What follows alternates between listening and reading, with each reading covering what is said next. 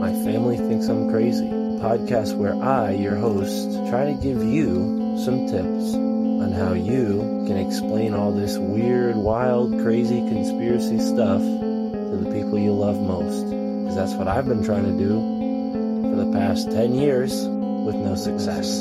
I've been telling everybody that our government is shady, but every time I do, my family thinks I'm crazy.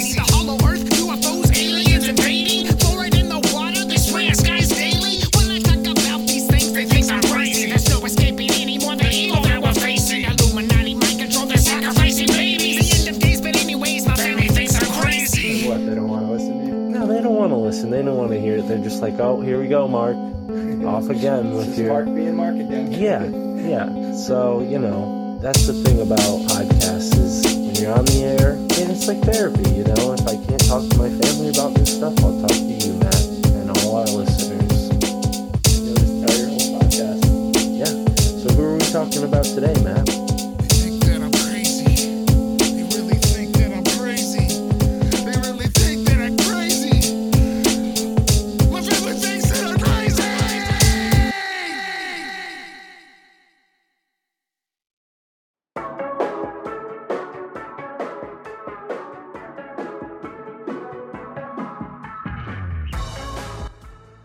This is Mike, aka Moonwolf, aka Lockstep. Um, my family thinks I'm crazy, and they really always have, ever since I wouldn't accept a literal interpretation of the Bible as a young kid.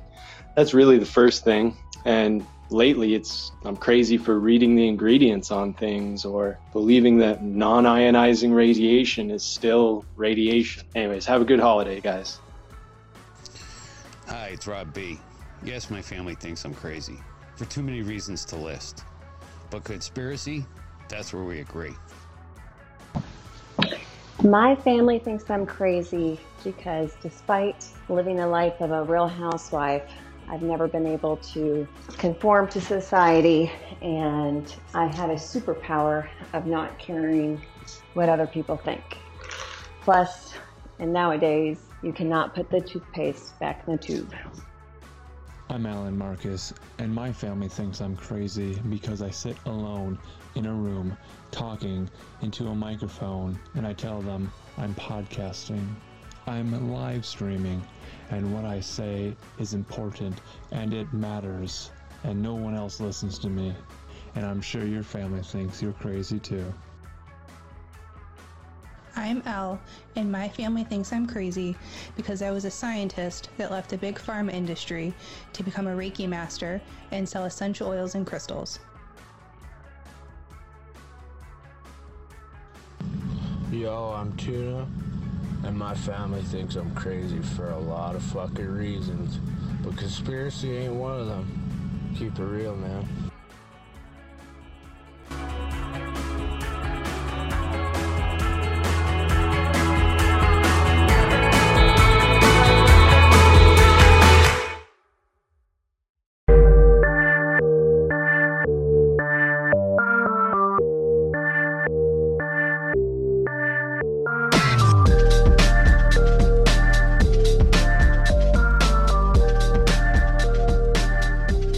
Welcome to the My Family Thinks I'm Crazy podcast. I'm your host, Mark Palmer, and on today's show, we have an awesome guest. His name is Tim Grimes, making his second appearance here on the My Family Thinks I'm Crazy podcast. He's joining us to talk about his new podcast, and of course, we talked about the law of attraction and what's going on in my life and what's going on in 2022. Stick around for the end of the episode where we speak to my friend Alex Stein, get a little update on everything going on in the conspiracy castle, or should we say, fitness castle. Thank you for tuning in to the My Family Thinks I'm Crazy podcast. And as usual, show us some love on Patreon. Get a spirit animal name, get some bonus content. You can give us a one time donation via PayPal. We love that. And that'll get you a spirit animal name as well if you're not keen on Patreon, but you'd be missing out because we have a bunch of bonus episodes there on the Patreon, and all of the My Family Thinks I'm Crazy content goes there as soon as I'm finished. So you get early releases of these episodes as well. So help us out there. We also have some art that we're selling. Check that out. All the ways to support the show are on the website, myfamilythinksimcrazy.com, and join in on the Telegram. Join in the community. We've got so much in store for 2022, and I am so excited to be here with another awesome episode of the My Family Thinks I'm Crazy podcast. Shout out to our sponsors. We've got Audrey Lobdell. Check her out for all your tuning fork and Reiki needs. Akasha Goods, where you can find some really awesome candles and other interesting items to raise your vibration. And of course, Fru and the Forest Bathing Services. Uh, find out how to really enlighten yourself in the forest. I still have to sign up myself. Uh, and L, I got to give a shout out to our friend L. She's a Patreon and she makes these really cool essential oil rollers. Check her out at one thumb El on Instagram. All of those links are in the description, so check that out. And thank you so much to our sponsors. Thank you to our patrons and everybody who supports the show and makes this show possible. I can't do it without you. So thank you so much and thank you for listening. Enjoy this conversation with Tim Grimes, spiritual counselor and best-selling author of books like Relax More and Try Less and The Joy of Not Thinking. Be sure to check out his new podcast, Law of Attraction Explored, and visit him and all of the things we talked about at radicalcounselor.com.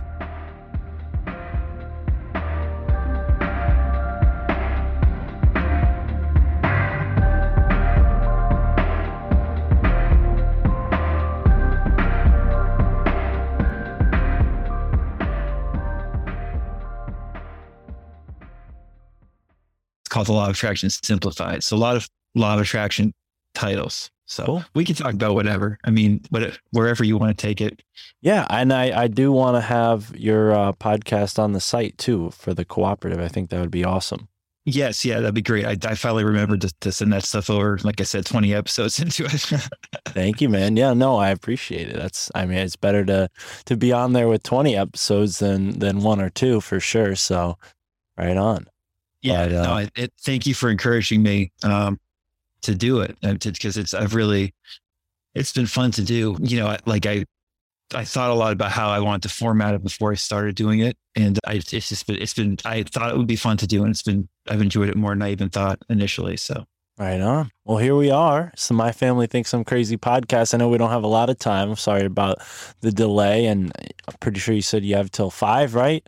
So yeah, here we are, brother. Thanks for joining me back on the show again. For those who don't know, Tim has a new podcast called The Law of Attraction Explored. And I wanted to welcome him back on the show to get into that. We had you on episode 51 to talk about your book. And, uh, you know, this is a, a topic that I think is evergreen for me in the sense that no matter what's going on in my life, there's always an aspect that needs to be reflected on and improved upon. You know, we're always growing, changing. And, you know, since the last time we've talked, a lot has changed. My location is still the same, sadly, but that's what, you know, really honestly, that's been a big uh, block in my life right now is like finding a new place to live and then not falling into the excuses of like, oh, well, the world is this way and that's why I don't have, you know, an apartment or this is, I don't have this much money. So that's why I don't have an apartment and just trying to figure out, you know, exactly, you know, what's going on psychologically in my mind that may be blocking me from that opportunity to live elsewhere. And I'm, I'm really, you know, and it's all the more complicated when you're with somebody because now you're dealing with you know the energies and the blocks of two people you know? So maybe uh, that was super personal but i'm not afraid to go there. What are your thoughts on on that you know conundrum that i have right now? Well, this is what it's all about. right. As you said, when it comes to like the law of attraction, last time that I was on, we were discussing more like reeling, like deep spirituality, like non dual stuff, which is almost like sometimes we get to places psychologically where like nothing matters, right? Like you can't even describe it. And it's in, in from that space. I wouldn't, I'm hesitant to even call it a space, right? That like frame of reference. And for listeners who don't know what I'm talking about, I discussed this a little bit in my guide, The Joy of Not Thinking, which Mark and I talked about last time. From that frame of reference, there's no, there's like nothing, right? There's like no, there's no past or future. There's no improvement. There's no self improvement. There's just like everything just is, right?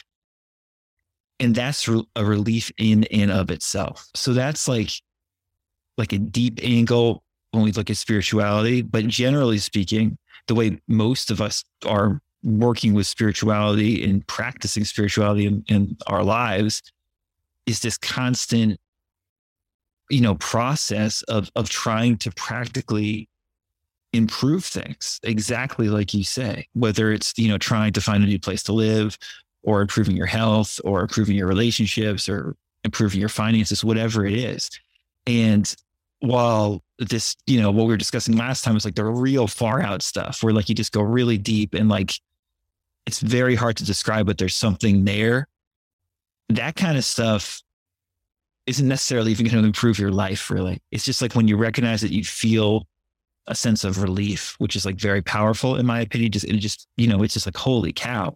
But most of this stuff in almost every law of attraction type of thing, which obviously I'm really into as well, is about this process of like self refinement, where like inevitably you're running up against resistance and you're moving through it, and the more comfortable you feel facing basically this fear of change the more comfortable you are of just kind of facing it and moving through it while still keeping your focus gently on what you do want. Like, for instance, in this situation, you know, a better living environment, you know, a new place to live.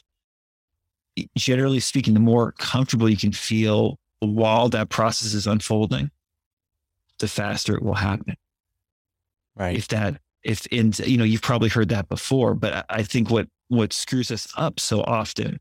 I mean, there's so many things, quite frankly, that screw us up. And uh, that's what interests me from like a stress management perspective. You know, you hear manifesting advice and it makes it seem like, oh, you know, you vision board or feel as if you live in a new place once or twice and then you just move, you know, you find it.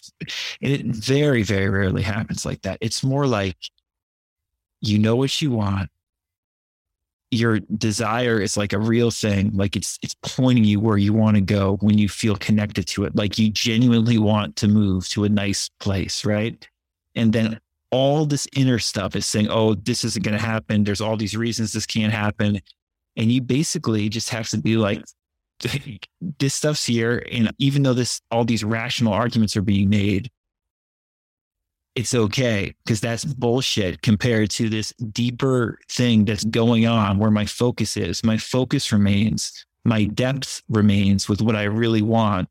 And all these passing fears and thoughts are not going to remain. In other words, my desire, because it's so strong, is going to outlast them and outlive them. And I'm going to relax into that and let that process unfold as, as best I can and as quickly as I can by relaxing and, and facing my fear and not being freaked out by my fears while it's happening. Right. Yeah. Yeah. And it's, it's definitely, you know, I guess that's why I wanted to bring this up first because it, it's a lot easier to talk about and a lot harder to do. And, and yeah, the, like the daily struggles kind of take you out of that desire sometimes.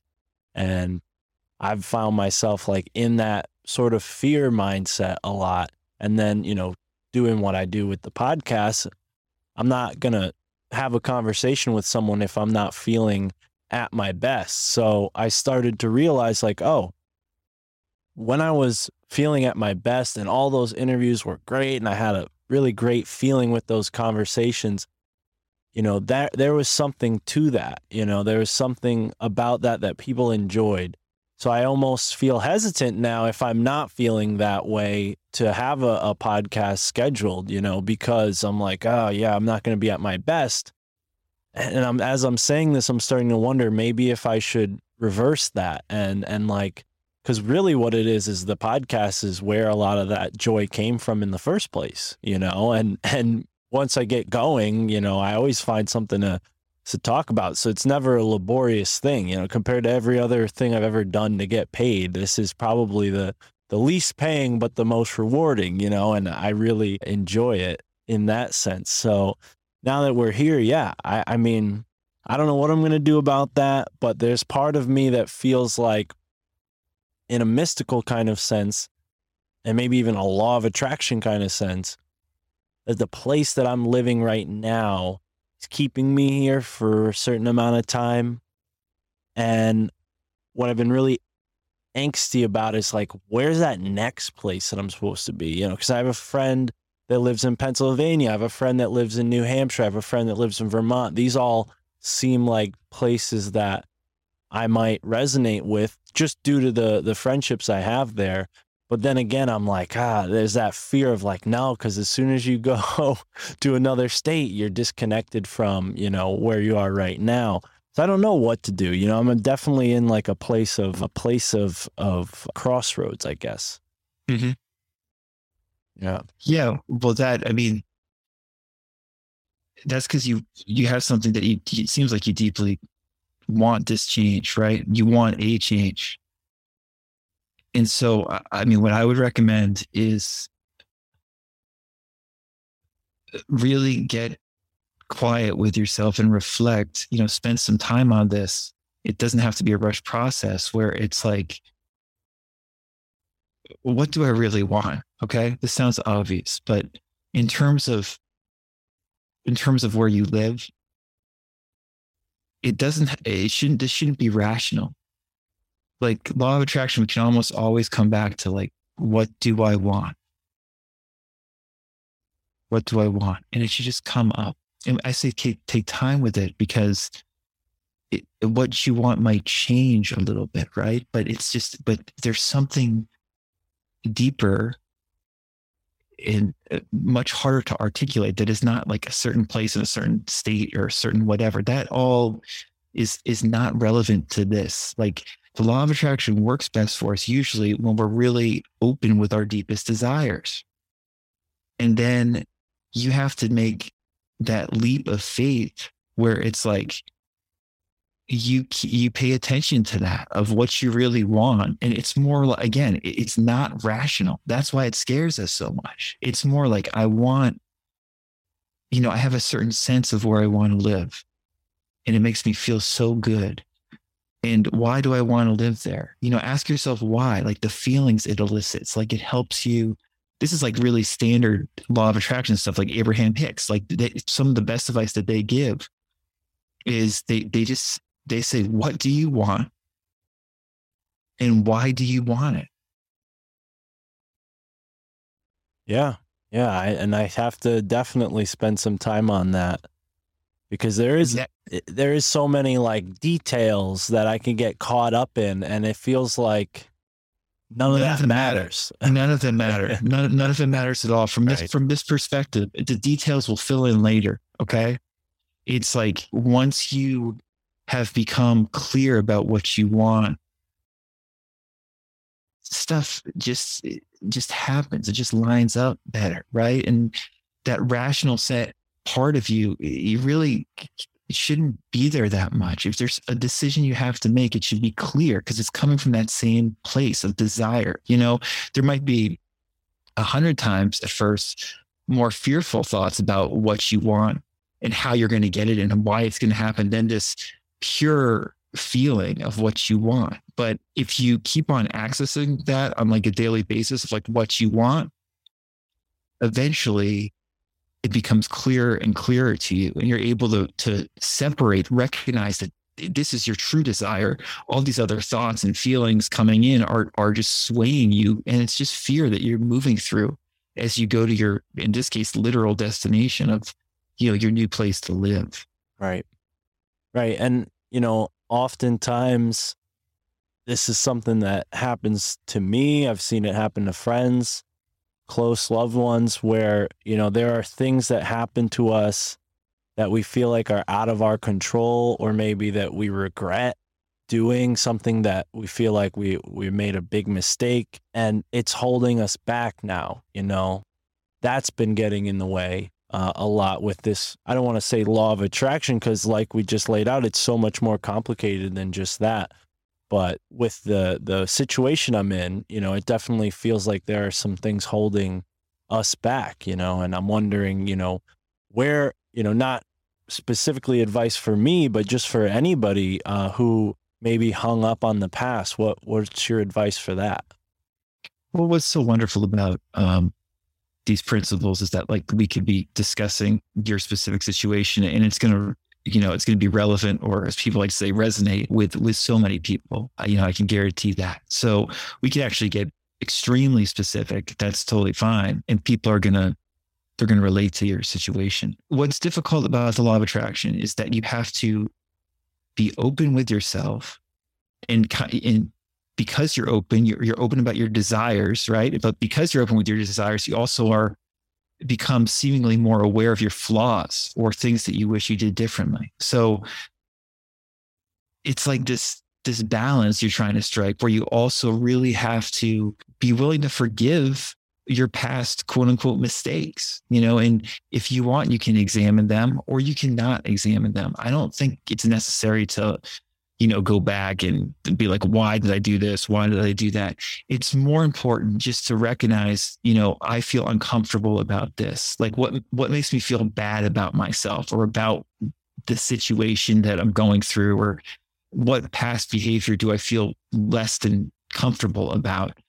And you know, you can write that down or you can just do that in your mind and you can acknowledge those feelings and then you can basically talk to yourself or, you know, jot down notes to yourself, forgiving yourself for these past actions, being like, I acknowledge what happened. I feel bad about it, but I, you know, I'm gonna, I'm gonna quote unquote let that go now, you know, and letting go is such a catchphrase. And really this is just in many ways what we're talking about is standard therapeutic type of counseling. Like, but, but letting go really what it means a lot of time, at least in my opinion, is we acknowledge a situation that happened or we acknowledge the feeling, that stressful feeling it gives us, and we let that feeling be there and we are open with it. We don't, we don't, we don't push it away.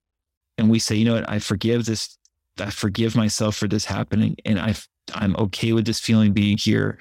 And I forgive every part of this. And it is what it is. And if we don't resist the feeling, if we lean into it, if we lean into the feeling enough, strangely, you could say the feeling starts to dissipate. It's because we kind of deny its presence. We deny the guilt we feel that it lingers. But when we just openly acknowledge it, our relationship with it changes, right? And if all the stress and all the regret doesn't go away, at least we're able to treat it in a more mature way where we don't let it like roll over us. You know what I mean? It, it loses a lot of its potency and its power when we just take it from a more, you know, distanced position, which we can do by just acknowledging it again. So we acknowledge our desires, what we what we want, and we also acknowledge where we feel like we've screwed up in the past.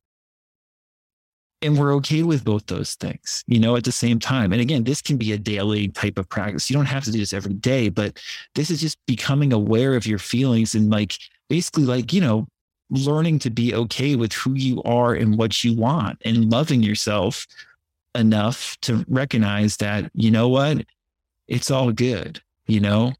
And I can tell you one way to make it all good is what we talked about last time is to stop get into that place where you're not thinking so rationally and or overthinking as I like to say and come into the moment, you know, and there's a lot of different ways of doing that. We can talk about that again, or we can, or, you know, we can, people can listen to the last episode, but anything that makes you feel present, whether it's meditation, doing a podcast, listening to music, taking a run, jumping up and down, you know, anything that makes you feel present, that reduces you overthinking, is going to help you manifest more of what, of what you want in your life. The more present you are, the more at peace you truly are, you know, the easier it is for things to just happen for you positively. Right.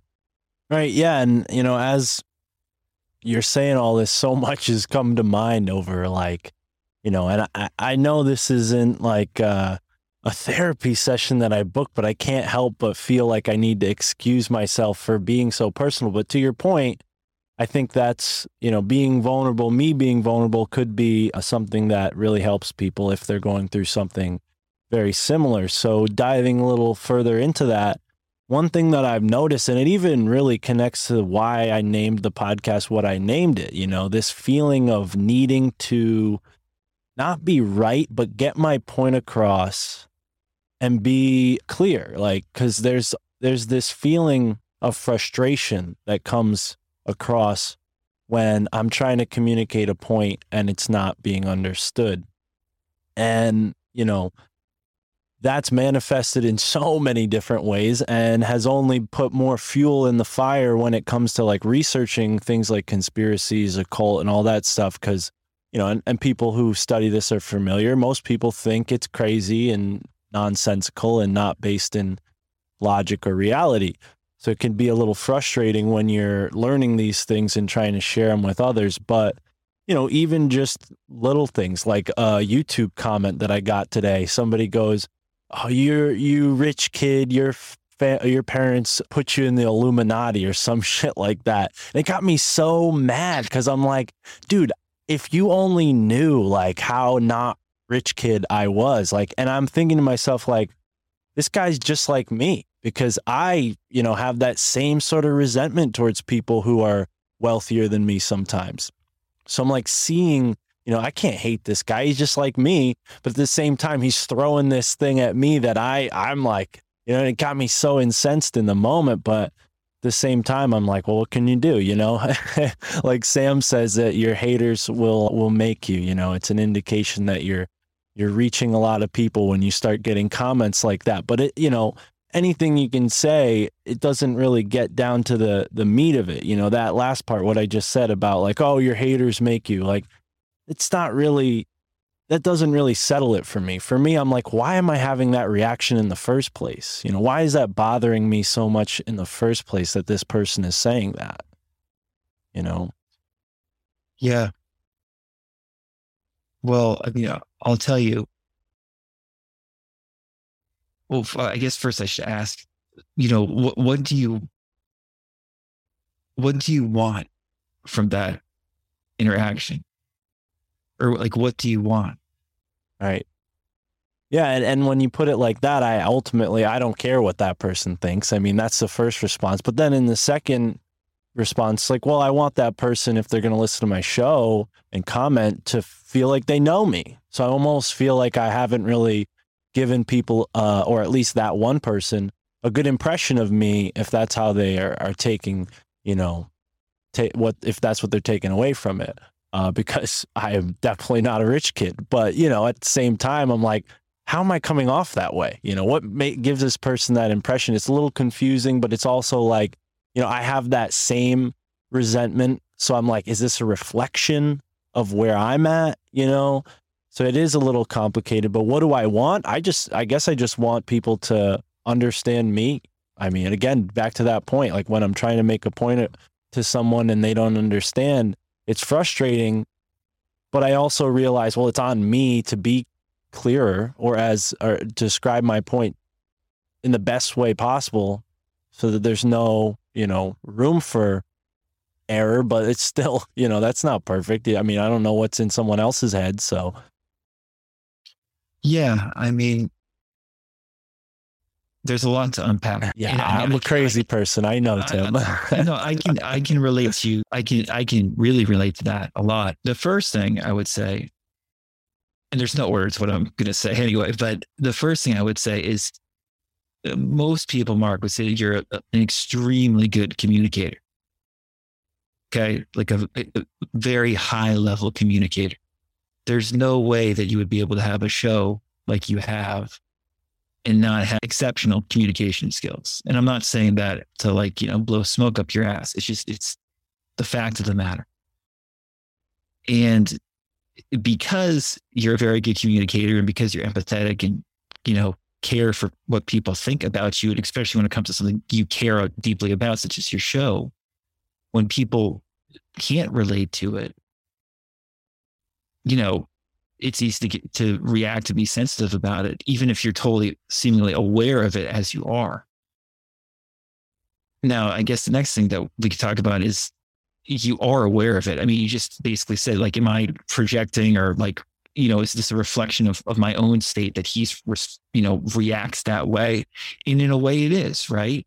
It, there's that part of you that like, just, you know, it, it, it is a reflection, but it's also a, a reflection that you have a person like that in your life. Cause like Sam said, I mean, I completely agree. The more people who listen to you, who read you or whatever, who follow you, the more to be blunt, fucking truly crazy people you're going to meet. And when I say truly crazy, maybe this person isn't, but when you say horseshit stuff like that, I mean, have some fucking common sense. That's what, that's really like what a lot of my law of attraction, oops, sorry about like sweating, loopy. Uh, No that's a lot of what my, a lot of my law of attraction advice is. When that's the, probably one of the few things that makes the law of attraction advice I give different than a lot of stuff that's out there. It's just, it's like, at the end of the day, you got to have some fucking common sense. And a lot of people, especially when you get onto social media, they don't. Or and one reason they don't is because they they're not like you. They don't have a platform and a persona in a face that people see or a voice they hear. They're only commenting on, you know, it, they're basically anonymous except they have a name. So it's like this, it's this weird thing. But the point is, it's it's only a reflection of you in the sense that you let it be a reflection. You know, it's a reflection in the sense that you recognize that part of yourself that could be kind of like that. And also it's a reflection of, you know, you having fans and inevitably if you reach enough people, you're going to re- reach a small subset that are going to do bizarre things like that in terms of comments, you know? But again, it's oh, see like uh, like I would, I don't know, I forget if we talked about this last time, but there's so many different ways to analyze these thoughts and feelings and this trying to be perfect. Because, you know, when I said I, I can relate to you, I'm the same way. Like I'm, I'm, I've always been a very good communicator, almost to a fault. I can say that because, like, when I was young, it was pretty easy. By the time I was like a teenager, just to communicate with people at like a high level, I would say. And so I almost always took it for granted.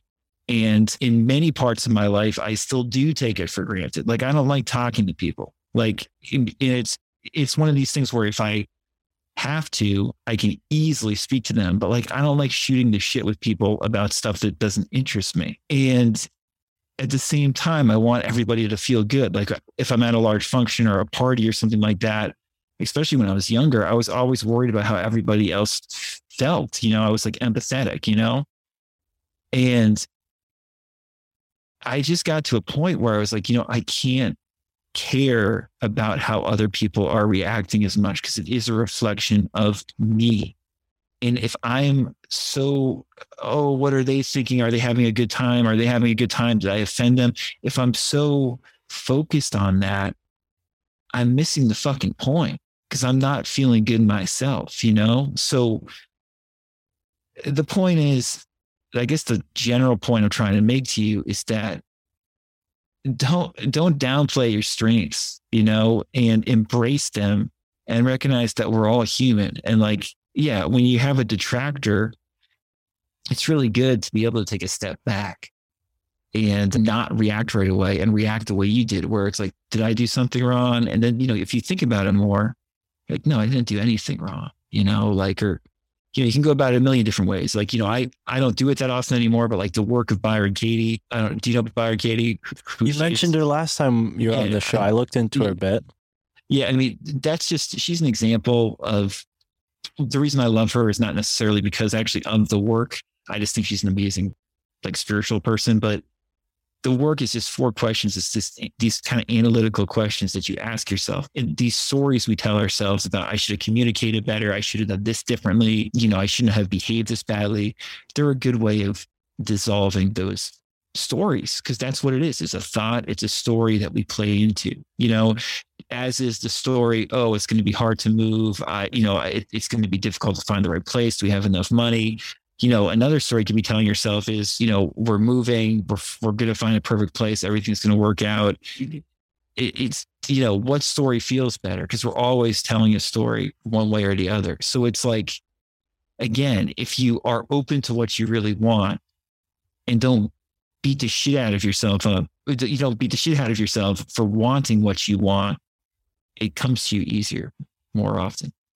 Does that I- make sense? Yeah, I love it. And, you know, it's well said. I think I, you know, I tell myself that in different versions every day. And that could be part part of it too is is the consistency and the structure. You know, I find that when I'm living my life in a structured, consistent way, things tend to give way for that ease, that flow that you're talking about. And I, I'm the same way with the with the small talk and the chit chat. And you know for the most part a big part of my life i was very antisocial. And it wasn't because i couldn't communicate. It was because you know most people just didn't interest me sadly. And that made me feel kind of jaded. It made me feel like well what am i doing wrong? And luckily with this podcast like you said you know i have people who actually listen and and we're able to talk about really interesting topics that I I kind of were burden I was burdening my friends talking about it. You know, they're like, "All right, all right, I get it. You law of attraction, you know, but you know, I don't know if we talked about this the first time you're on the show, but there was an instance in my life where I manifested like a gold necklace. Did I tell you about that? I don't think so. I don't remember So- if you did. There was a there and i bring this up because the the way it worked was so fascinating and i wonder how you you can add to this because when i learned about this meditation manifestation technique the emphasis was on forgetting right? So they their idea was you manifest whatever you want by imagining it falling into this bowl and you visualize the bowl in your mind like a physical bowl might even think it's like your skull, right? Your skull's kind of like a bowl. If you cut the top off, I wouldn't recommend that. But yeah, so you, you visualize this bowl even at the top of your spine, and whatever falls into it is what you're you're manifesting. And since it was so spur of the moment, I just visualized a coin, like a gold gold coins falling into this bowl, you know. And at the time, I was working a delivery job at a bakery, and and we would also sell bread at the farmers market. And sure enough, you know, a week or so goes by, I had completely forgotten that I did this manifestation technique. And somebody, a customer at the farmers market, leaves a, a gold necklace on the table of our farmers market. And it's not just any gold necklace, it's a pendant, like a big golden pendant, has numbers on it. So it was really strange and it had like a clunk when it hit the table. And I looked up, Mhm. and the guy or woman was not standing there anymore. I'm like, what is who, you know? And I grabbed it, put it in my pocket. I showed my coworker, and he was like, well, we have to, you know, hold on to it in case they come back for it. I'm like, yeah, all right, fine, you know. Okay, Jiminy you knew, Cricket. you, you knew it was yours. You knew it was your. You knew they weren't coming back. right but we did we held on to it for three weeks and and nobody came back to claim it and we ended up trading in and it was $1600 you know which was huge for me at that point in my life i mean that was like i don't know three four weeks worth of work there so you know that was a big benefit and uh, and i always thought it was so fascinating how the emphasis was on forgetting the technique because that's exactly what I did. I in the spur of the moment, Yep. visualized and then moved on with my day. And it really didn't occur to me that the manifestation thing might have played into that until after the gold was kind of like we had it for a, a week or two. I was like, oh, maybe that's why. You know, I was going back and looking through what podcasts I had listened to, and and this guy Mike Sententia had talked about that on the higher side chats. But yeah, that idea of like forgetting, it's almost like confidence. You know, like you have confidence in uh, what you just manifest or visualized actually happening enough so that Yep. you forget about it. That's yeah. I mean, this is a good, great illustration of of some fundamental uh, manifesting points, and they're really all all manifesting points, in my opinion, are just these fundamental things. There's very few of them, and we can go over a, a couple right now. I mean, you just mentioned confidence, self confidence that you're going to get what you want, or that you, or, or that you know, Emile Coué, who's my favorite law of attraction teacher, it's from like 100 years ago. He said, if you're if you ha- if you're confident that you're going to get something, if you're confident that you're going to be master of yourself, you will be master of yourself. The hard part is having that confidence, right? Now, with this technique, this story, what makes it interesting is that it sounds like you did this particular technique and you did it, you know, I don't want to say wholeheartedly, but like you were into it, even if it was a very brief thing. And then you had, so you, you know, you placed that in your mind, right? You had that visualization, that technique. And then the important thing is you just totally forgot about it. So there was no pressure about, oh, is this, you know, are these gold coins going to show up? Like, is this, is it, is this going to actually show up? Because it was so pure, you could say the technique, whereas just, I thought it once, I had the intention of it, and then you literally just forgot about it. It happened very easily for you. What we usually do is like, I want a new place to live. Oh, wouldn't it be cool if we lived here? Two minutes later, oh, you know what? I don't think I can actually move there. Two minutes later, I don't think the amount of resistance we have towards things we really want or anything in general, if we're trying to manifest it, is what screws us up. So, in other words, we don't actually have to always be saying or writing down, like, you know, I want to win a million dollars. I want to win a million dollars. If we held the intention, this is obviously just theory. I'm not speaking from experience because I've never manifested a million dollars. But if if you truly held the intention that you won a million dollars and then forgot about ever doing it and just went about living your life, in all likelihood, you would somehow stumble upon a million dollars if the feeling was there. But that's the problem is that's the kind of example that people like to give, but it's totally unrealistic because culturally there's going to be a hundred things, if not a thousand things each day that tell you you did not just win a million dollars, right? And it, that's why it's generally, in my opinion, more important to be in touch with what you really want and then cultivate a confidence about it inevitably happening where you just kind of dispel all these cultural influences and all these rational explanations for why it can't happen.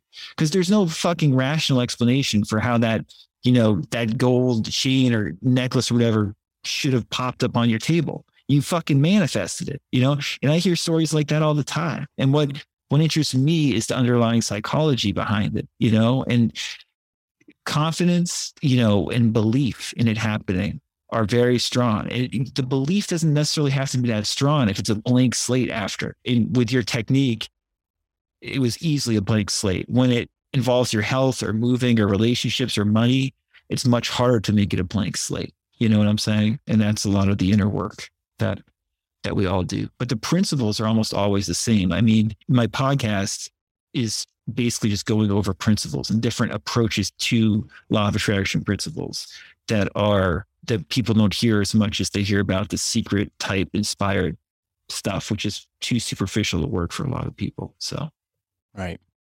Right. Yeah. And I love I love that, man. Thank you for for putting that together. And I'm very excited to to look into that. What principles stand out? I know you've mentioned a couple names so far, but are there any folks who you've been inspired by that you haven't mentioned yet that are worth noting? I Neville Goddard comes to mind. I know you've mentioned him a couple yeah. times.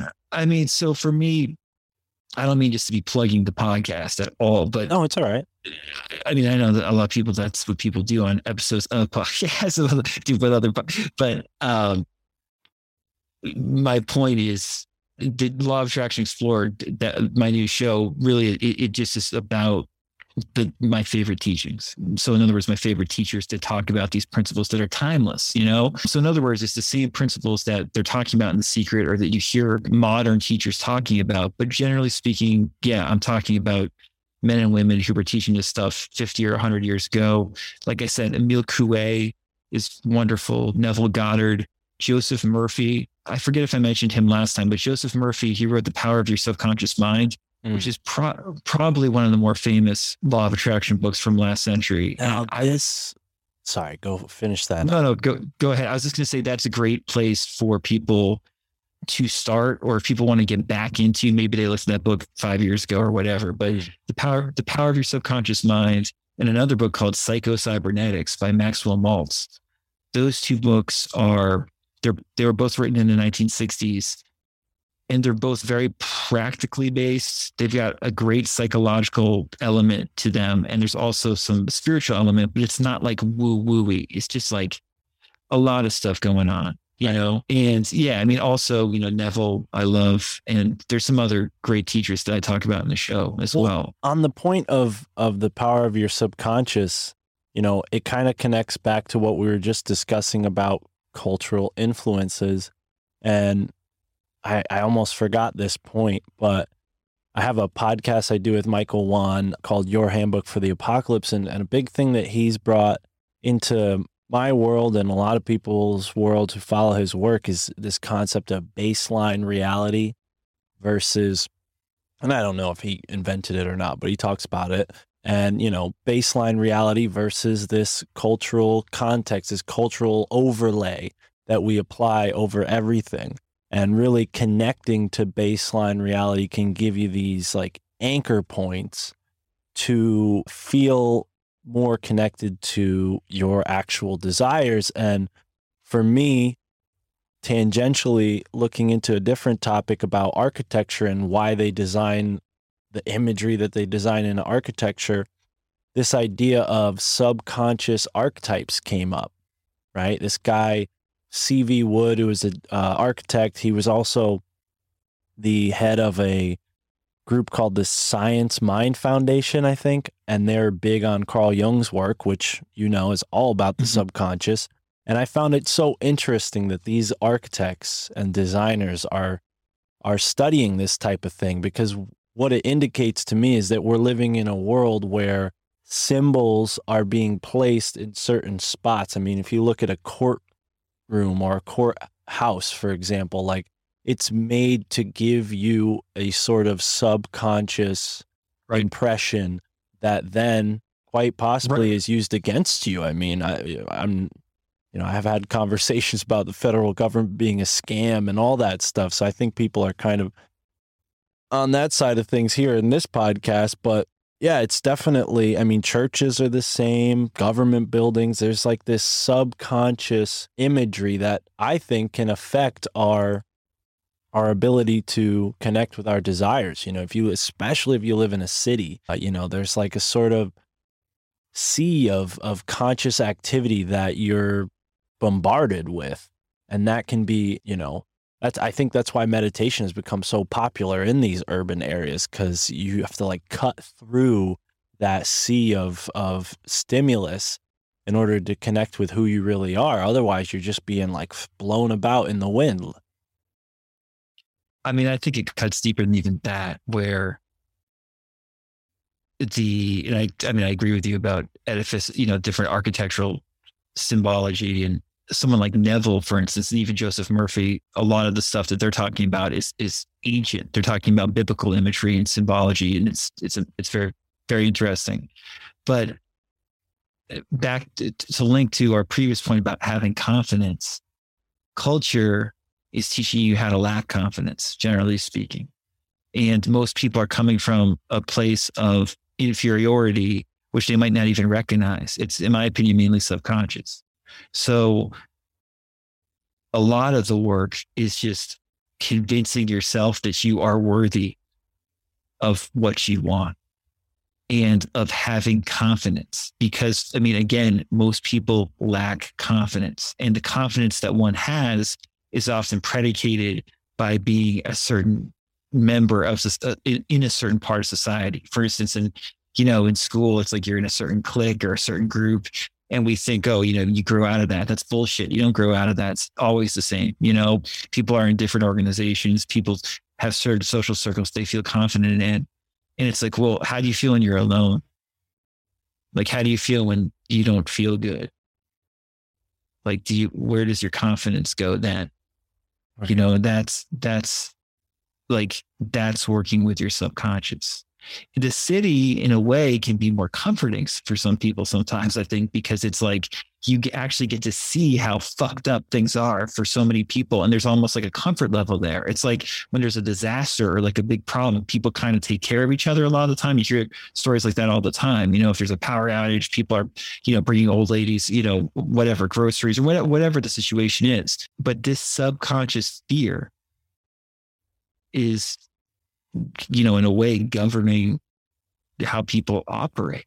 And it's in the more aware of it we become, the more the more we're able to dictate basically what happens in our lives, you know. But a lot of it, again, it comes back to just facing fear. You know, like to think that you're an exception. I'm not saying you do it all, but like we trick ourselves like, oh, I feel fear because I'm, I'm scared about where I'm going to move or, you know, I don't know how it's going to happen. That's the kind of stuff we're all dealing with on some level each day, most of us, you know, and some, some of us let the fear rule our lives. Others of us, you know, we learn to, to blow it off more and more and to make light of it and laugh at it and know that it's just a passing wave and it's not going to last. And uh, yeah, I mean, these are all just good practical life tools, you know, is, is, is however you figure out how to do that, if you become more aware of your feelings and how you feel, you'll realize that even though other people are reacting a certain way, doesn't mean that I have to necessarily react that way. Right on. Yeah. And that's, you know, people who are here for the conspiracies. I mean, that's so important in this day and age, being aware, as most of us are, to the truth of what's really going on. It's in my opinion, it's a safer bet to play your cards close to your chest. And this is how you do that by being confident in yourself and not being so wrapped up in what other people think, you know, because I've had those moments where I'm like, oh my God, the world's ending. And if only people knew this or that, and you end up just looking like, you know, chicken little, like telling everybody the sky's falling. And, and really, on an even deeper level, which I love to go there, you know, I think there's an infinitude of possible realities that we're constantly at the like crossroads of, you know, and, and our choices really determine what reality we're in in the next, you know, our future, I think, is always changing. And, and it's like you said, tools like this that can help us bring that reality in more freak or in more resonance or in harmony with our desires yeah, I mean, it's really like a lot of these concepts seem far out, but it's more like how comfortable am I taking responsibility for the fact that like what I think and feel plays a large part in what happens in my life you know? And to take the responsibility of, of taking that on that's not the kind of thing you're going to want to talk to a lot of people about who are not already familiar with these subjects as you you know, we're saying, um, you know, like uh, I don't talk to you know family members or, or, or you know my friends I grew up with about this stuff very often because you do end up looking like a crazy person, and at the same time, having been into this stuff for long enough, I've seen the positive effects of believing it and taking responsibility have had in my life, you know, and I think with a lot of these things, people go down a wormhole and they don't see the practical aspect of how they can improve their life and make and become a basically a better person. I just like a, I don't mean that in like a deep way, but just like, you know, you treat people more nicely, you interact with people and are more helpful with other people. Applying a law of attraction principles, spiritual principles, help should that should be a large part of it, right? It should just make stuff easier, you know, like, and that involves again taking responsibility for your how you feel, you know, and it's like, oh, I feel like crap, you know, I can blame that on my job situation or, you know, the interaction I had with my boss yesterday. Or I can take responsibility and look at myself and be like, why did I react that way? You know, and like, like the way you just, you know, you just were very open with with your comment or how it affected you, you know, and you didn't you didn't then, you know, write a three paragraph rant back at the commenter or something like that. You said, you know, how is how does this have to do with me? And who, what part of me is in that person? You know, and that's again, it's not quite it's not as exotic as, you know, having crystals and, you know, full moon parties and stuff like that. But that's in large part what a lot of, you know, manifesting principles comes down to. It's just being a grown up and taking responsibility and having common sense. Yeah. I, yeah. And I love having these conversations because, you know, I, again, back to the commenter, I'd hate for people to think that I, you know, got handed this podcast, you know, like this is, this is an amalgamation of a lot of work, you know, and and making the decision to drop out of community college, which wasn't easy, and and saying to myself, I have what it takes to find a career for myself and I'm not going to use this institution. I'm not going to use my parents' advice. I'm not going to use my friends' advice. I'm just going to follow my intuition and my instincts. And it, it didn't always lead me down the, you know, yellow brick road to Oz. You know, it's led me down many different trails and little turns and, and failures that have opened up opportunities like this one. And, you know, I think that's why the law of attraction, synchronicity will always be topics on my show and always be sort of a theme because I owe what I'm doing now to that sense of responsibility. And I haven't always had that common sense part that you're talking about, which is again why I appreciate you having having you back on a, a second time, Tim, because I resonate with it, man. I think it might just be where we're from. I know you're an East Coast guy like me, but there's this certain sense of like, you know, work ethic. And I don't mean to like I say that carefully because I don't want to, you know, give people the impression that just because you're not from New England, you don't have work ethic. But there's like there's like this sort of sense of like, you know, hard work and like, you know, the winter anywhere that has a winter climate. Flintiness. There's a lot of flintiness, dude. I don't even know exactly what that word means, but that's the right word. Yeah. well, no, I mean, there's Northeast sensibility for sure. Yeah, and that's and again, I only say that because I feel like we we sort of have that similar sense, and and yeah, it's it's rare to find that when you're talking about the law of attraction, because more often than not, as as much as I have gained from people who talk about this and their advice or their wisdom, there is this sort of superficial kind of feeling that looms over the the whole Yeah. field. Oh, yeah. you know, it's very like yeah, that's not an exaggeration. And what's too bad is that this would be if I if we'd have to do another episode for this. But what's too bad is there's a lot of good teachings and teachers now, law of attraction coaches and stuff like that, who actually have some really interesting, good stuff, can give some really good advice, but it's clouded with all this, you know, superficial stuff that frankly doesn't need to be there. While a lot of the older teachings just they told it to you straight. I mean, and another interesting thing, we'll end with this, I guess, is that a lot of the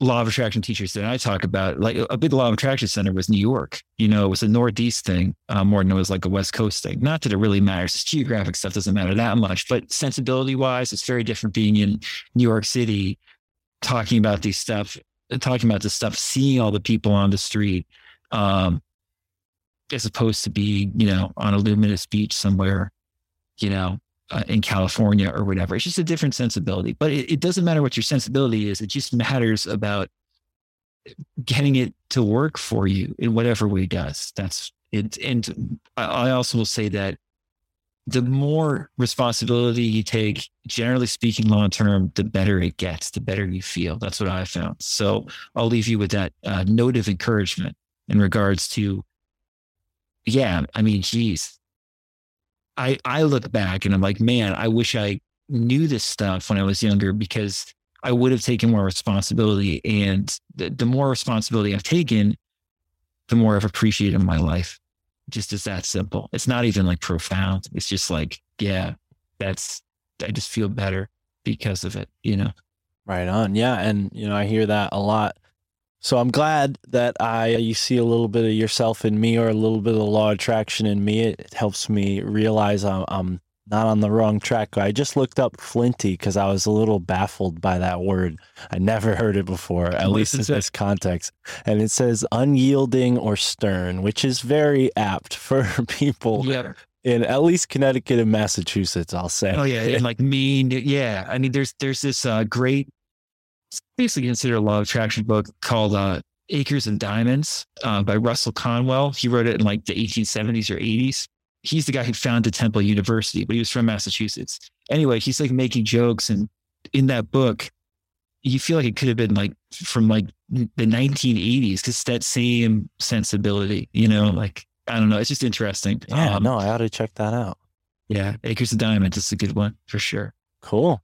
Well, Tim, before we go, man, tell the listeners where they can find your new podcast, Law of Attraction Explored, and of course, the books Yeah, I mean, there Law of Attraction Explorer. You can find it on your uh, whatever podcast, you know, whatever podcast system you like to use. There's, you know, this thing called Apple. You might have heard of it. It's probably on Apple.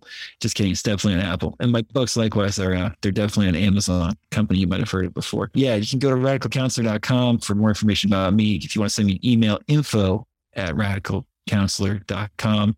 Love to hear from people who have questions about that. Yeah, Cool. Well, thank you for a radical counseling session. I definitely want to get you back on the show for more conversations uh, about anything. I mean, anytime, man. And I'd love to be on your show if you ever have guests. So keep me in yeah, mind. we'll we'll we'll see if we ever go the guest the guest pathway. But yeah, no, Mark, it's always a pleasure to talk to you. And I'm really glad that you were open to being open today because I know you're going to see you'll get a lot of comments of, of people probably saying, uh, you know, how helpful that was your openness, and you also probably get some psychotic comment from somebody, uh, but recognize that as a good All thing. are 'cause welcome. all all are welcome, and the and the good far outweighs the bad. So Mm, yeah, exactly. Thanks again, man. Yeah, brother. I'll let you go. Tim, thank you so much. And thank Thanks, you, Mark. listeners. Have a great moment wherever you are in the now. All right, ladies and gentlemen, thank you for listening to the My Family Thinks I'm Crazy podcast. Very interesting conversation with Tim Grimes, kind of personal. We got into some things that have been feeling like uh, maybe a little bit of uh, a slump, not in the podcast, but in my personal life. I think the podcast is going strong. We just hit 44,000 downloads in the month of December. That's the biggest month we've ever done in terms of download numbers. So thank you so much for being here. Thank you for listening. And yeah, you know, Tim is a really cool dude. He's down to earth. And as you heard, he talks about the law of attraction in a way that makes sense to me. And if you're listening to the show, it probably makes sense to you as well. And like I said, we got a little personal there talking about some things that have been holding me back, namely finding a new place to live. Not just location, not just uh, place, but like the ley line energy. You know, that kind of energy. I'm starting to realize this ley line energy might not be as all fun and games as I might have thought at first. Reading Walter's book, Walter Bosley's book, Empire of the Wheel, and it turns out these ley lines are a little more sinister than I had first imagined. So I'm just going to put that out there. Maybe going to find a place to live that's adjacent to a ley line. Not on a ley line, but adjacent to a ley line. We'll see, though. I mean, Ross Ben and Michael Wan live on the 40th parallel and seems to be working out pretty good for them. So maybe I'll find a place on the 40th. I don't know, but moving to a different state is definitely on the on the on the table, so to speak. You know, it's a, it's an option that's been weighing heavily. Obviously, Sam Tripoli talks about moving out of LA and naturally working for the show. I think that would be uh, a really smart move for me is to move where he ends up settling in. So we'll see what happens there. I think I might be holding back for that reason, but don't let Sam know. Sam is free to make that choice.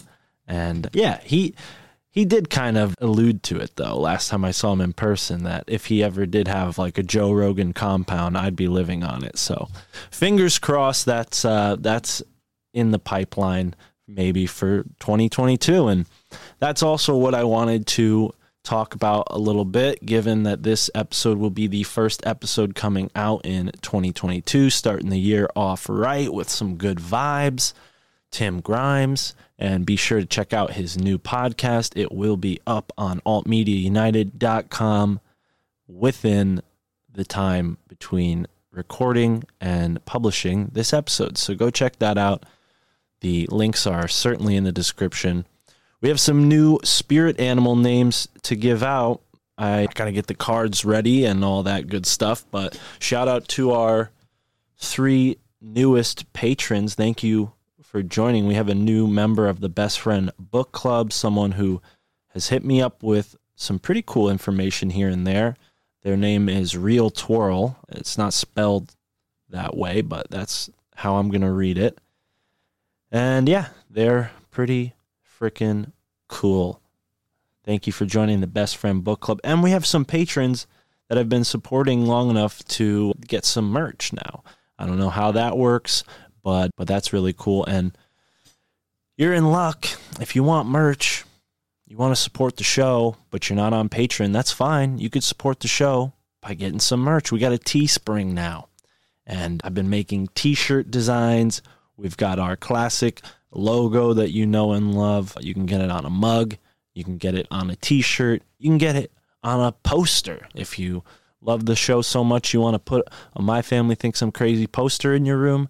That would be sweet. I appreciate that. Anybody who buys some merch, send us a picture of yourself with the merch and we'll put you up on the Instagram, give you a shout out.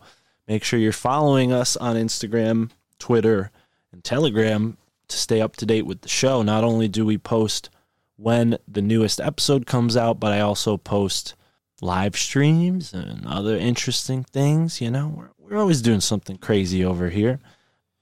We've got our Telegram chat live and bumping every day. A lot of cool folks in the Telegram. So be sure to join in because all of these episodes go live on Telegram. We go live on Rokfin. And the best place to get up to date with that is naturally Telegram or Twitter. That's the easiest because when I'm on Rokfin, there's this little button that says, oh, share to Twitter. So I just click that. Pretty simple. So follow us on Twitter, MFTIC podcast. And that is another way to stay up to date with the newest episodes of this show as we move on into 2022. I was listening to some of the higher side chats, older episodes after Greg gave my voicemail shout out a play on his joint sessions for the plus members only. That was really cool. Thank you, Greg. And I went out and I listened to some of his older episodes just to put it in context because I mean, his show's amazing now, very well polished, but it's cool to see where he started. And I got to be honest, uh, I think we're in kind of a similar trajectory. If you go back and you look at where he was at around episode 120 and where we're at now, yeah, we're we're in a similar place. I think that's pretty cool. And I guess I should let the cat out of the bag, but I think we're gonna move towards the plus model here, folks, and do something that the Grimerica show recently did with their Outlawed show, something that Greg did successfully many years ago, and a lot of podcasts. I mean, Mysterious Universe does it. A lot of podcasts. Matt and Shane's Secret Podcast even does it. So if you want the full show, get on the Patreon now because everyone who's in the Patreon will be grandfathered in to our new membership platform at a low fee. But I'm hoping to create it so that it's all within the website, myfamilythinksimcrazy.com. We still have a few months out before that'll be ready. Maybe a few weeks, months. We'll see where it goes. But the point being, we're going to move towards this model of value for value. I think that's the best way to go. There will still be whole free shows that I will do. I promise not everything is going to get cut in half, but I think that's the way to go. If people want the whole show, you pay we'll see maybe somewhere between 5 and 8 dollars a month and you get the whole show. And I think that's the way it's got to work because this is a value for value podcast. I do not want to put dynamic ads on the show. I don't like dynamic ads. I think they're annoying when you're listening to a show and it gets broken up with ads. That's why I listen to Tinfoil Hat as a supporter through Rokfin. I will admit that it's easier to listen on an app, but you know that's that's where Tripoli's at. There's a lot of other podcasts that I listen to that have dynamic ads. And I don't mind them. It's not the worst. But I just don't think it'd be the right fit for this show. So we're not going to go that. We do have sponsors. We will still shout out our sponsors in the in the intros and outros, but there will come a day when that will be phased out as well because as support grows for the show, I won't need just one person to give me a large sum of money for the show per month. It'd be cooler if if everybody who listens to the show chipped in three, four, five dollars a month and really crowdsourced this show. That's kind of how I see it. You know, I didn't want a show like Tinfoil Hat to disappear.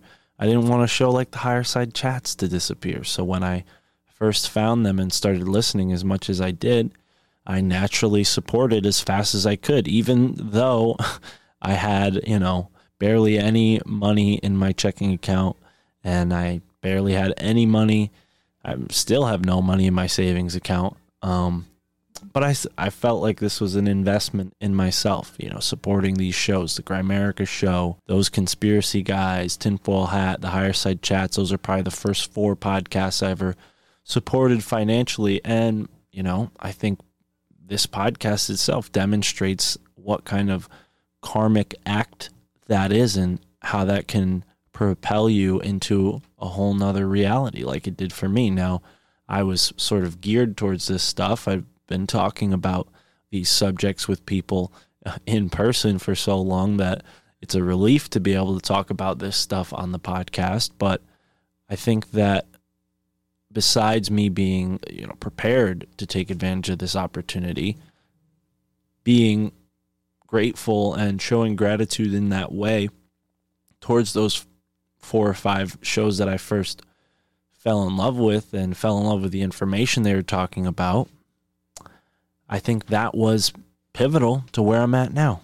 So, anyways, I'll get off the soapbox and uh, and just say, yeah, if you get on the live stream and you like what you're hearing, if you get on the show, you like what you're hearing, go over to the Patreon. We got a lot more bonus content there. And what's cool about it is we're growing a little community and it's going to be a big community soon. So get in now to be grandfathered in to the first edition of supporters, I guess. I don't know. We'll have to come up with a cool name. But speaking of cool names, we have two new cool people who have signed up to support this show, and we're going to give them spirit animal names. Now, I loaded the deck the same way I do every time. I'm just going to preface this, okay? The deck is shuffled. There's no funny business going on here, okay? I drew the cards, and here we go. We've got for our newest patron, Thomas. Let me get your name here so we don't confuse the other Thomases because there are a couple people named Thomas. Thomas R. Shout out to you. I recognize you. We've spoken on Instagram. You are the storytelling lion. Wow. Love that name. Thank you for your support. Thank you for being here. And finally, from from uh, hailing from the great north, a place that I also share ancestry. For those who don't know, my grandparents immigrated to Connecticut from Canada, so I'm a little bit Canadian. Shout out to all of our Canadian friends, Graham and Darren on the Grimerica show. Shout out to them. Graham's been on the show twice, Darren once. Both of them have been on together once. So here we go. Our friend I'm going to pronounce it as either rail or real, but I guarantee there's no one else with that name here. So, uh, real W, thank you for being here. Thank you for joining the Best Friend Book Club. We will be sending you a book very soon because you just paid us. It's the end of the month. You signed up just in time, and we will be shipping you a book. And uh, as soon as, as soon as I get a chance, and your spirit animal name Ooh, this is cool. And by the way, Thomas, the you got the storyteller card, uh, which represents expansion. So you could have been the expanding lion, but I think storytelling lion sounds cooler. And uh, back to real or rail, you are the phoenix, and you got the stone people card, which is symbolic of records and a knowing revealed. So we'll call you the stone phoenix. shout out to you and thank you for your support. Thank you for being here, folks. The first episode of 2022 here on the My Family Thinks I'm Crazy podcast. And it's episode 122. Look at that. Isn't that funny? Here we are with Tim Grimes, another interesting conversation. If you haven't listened to our conversation, episode 51 of the My Family Thinks I'm Crazy podcast, go back and listen to that first conversation I had with my friend Tim here. He's a really interesting guy, down to earth, not your typical law of attraction mentor. He's got a very uh, similar approach that I think I used to have when I first got into this, and he helped me sort of recalibrate in the summer. And that was my hope here with this episode was to recalibrate again, and maybe you can recalibrate with us. So, not much to say for this episode. A lot, a lot is going on. Got a bunch of cool books coming in the mail, as I talked about in the last extended outro. I was planning on calling up my friend Alex, but the call dropped, and I think his phone died because I tried calling him back and it it did not ring. So we'll see what happens. Maybe we'll get my buddy Alex in here for the extended outro.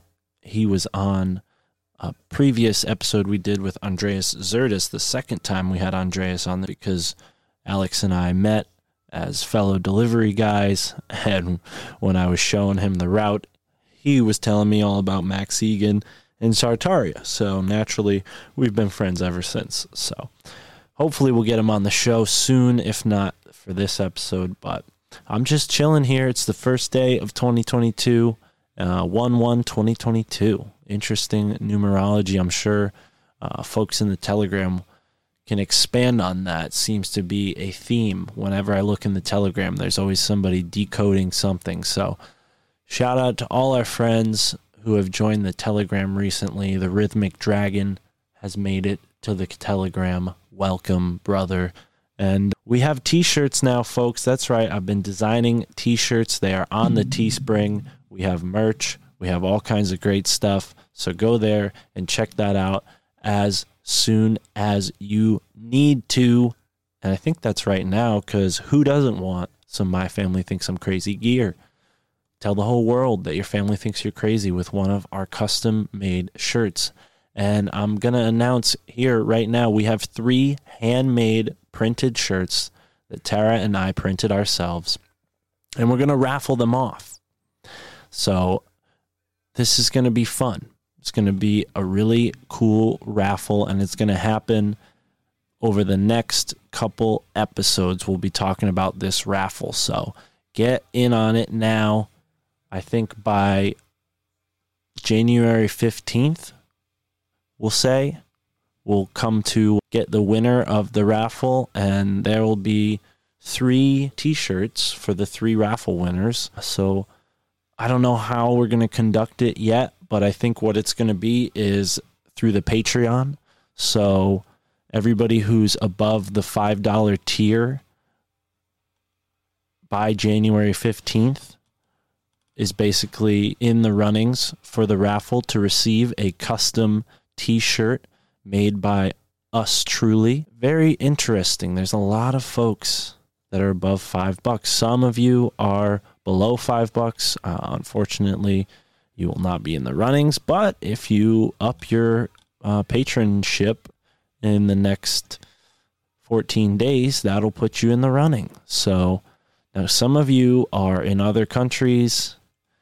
That does not disqualify you. Don't worry. I will do my best to send it to you regardless. I'm sure a t shirt can go across borders. And I also have some really cool stickers that'll go with that as well. And if you like jewelry, we've been making some really cool artwork and it's now available on the website. I have been somewhat of a wire wrapper for the past four or five years. So I think I, I make some pretty unique, weird wraps. And if you like the vibe of the show, maybe you like the vibe of the crystals. Go check those out and buy it. Take it home, put it around your neck, and expand your aura, expand the synchronicities in your life. That's what they did for me. And I have a bunch of them. So I'm willing to give them away. They take some time to make, uh, a lot of hours. So they are not cheap. They're definitely not $20, $30, but I think they're pretty modestly priced for what you can find uh, of similar quality. And hey, they're made by me, yours truly. So go over to our website, myfamilythinksimcrazy.com. Check out the menu. You'll see the shop page. Go over to the shop and check it out. We have a Ko-fi, ko-fi.com slash my family thinks I'm crazy. And that's the website through which we're selling all of our artwork. And like I said, we got a Teespring as well, which is now in the episode description. So go check that out and uh, show the podcast some love with merch because that helps in multiple ways. Not only do you get the word out about the show in a really cool, subtle way, but you literally pay me, which I need to do because that's the only way we can get paid with this awesome podcast. Through merch, value for value support, or ads. And I've made it pretty clear that we're not going to take that route and get ads. So here we are moving into 2022. Thank you for being here, folks. And and as promised, we have my friend Alex Stein here on the podcast to close this episode out and uh, kick 2022 off. Again, this is being recorded on January 1st, 2022. The conversation with Tim happened uh, a week or so ago. And uh, yeah, thank you for being here. Thank you for listening and enjoy this conversation with Alex Stein. Gets a little racy, gets a little explicit as it usually does with Alex. But so either way, enjoy. saying I did. I'm do- keep doing the conspiracy castle, but I did. I'm 233 pounds. Just, and I'm doing my New Year's resolution. I'm exercising, so I'm gonna do like a vlog every other day. My progress. Did you do this to yourself on purpose? Because I don't know if you I haven't uh, factored this part in, but you've been challenging yourself to all of these fast food things, eating Domino's in a Jack in the Box. Yeah, Let- Let's I know. see what Well, else. That's what, I'm saying. that's what I'm saying. I kind of did that on purpose so that people can see me dieting. They can be like, "Oh fuck," just for the juxtaposition. So it's a little Right. more dry.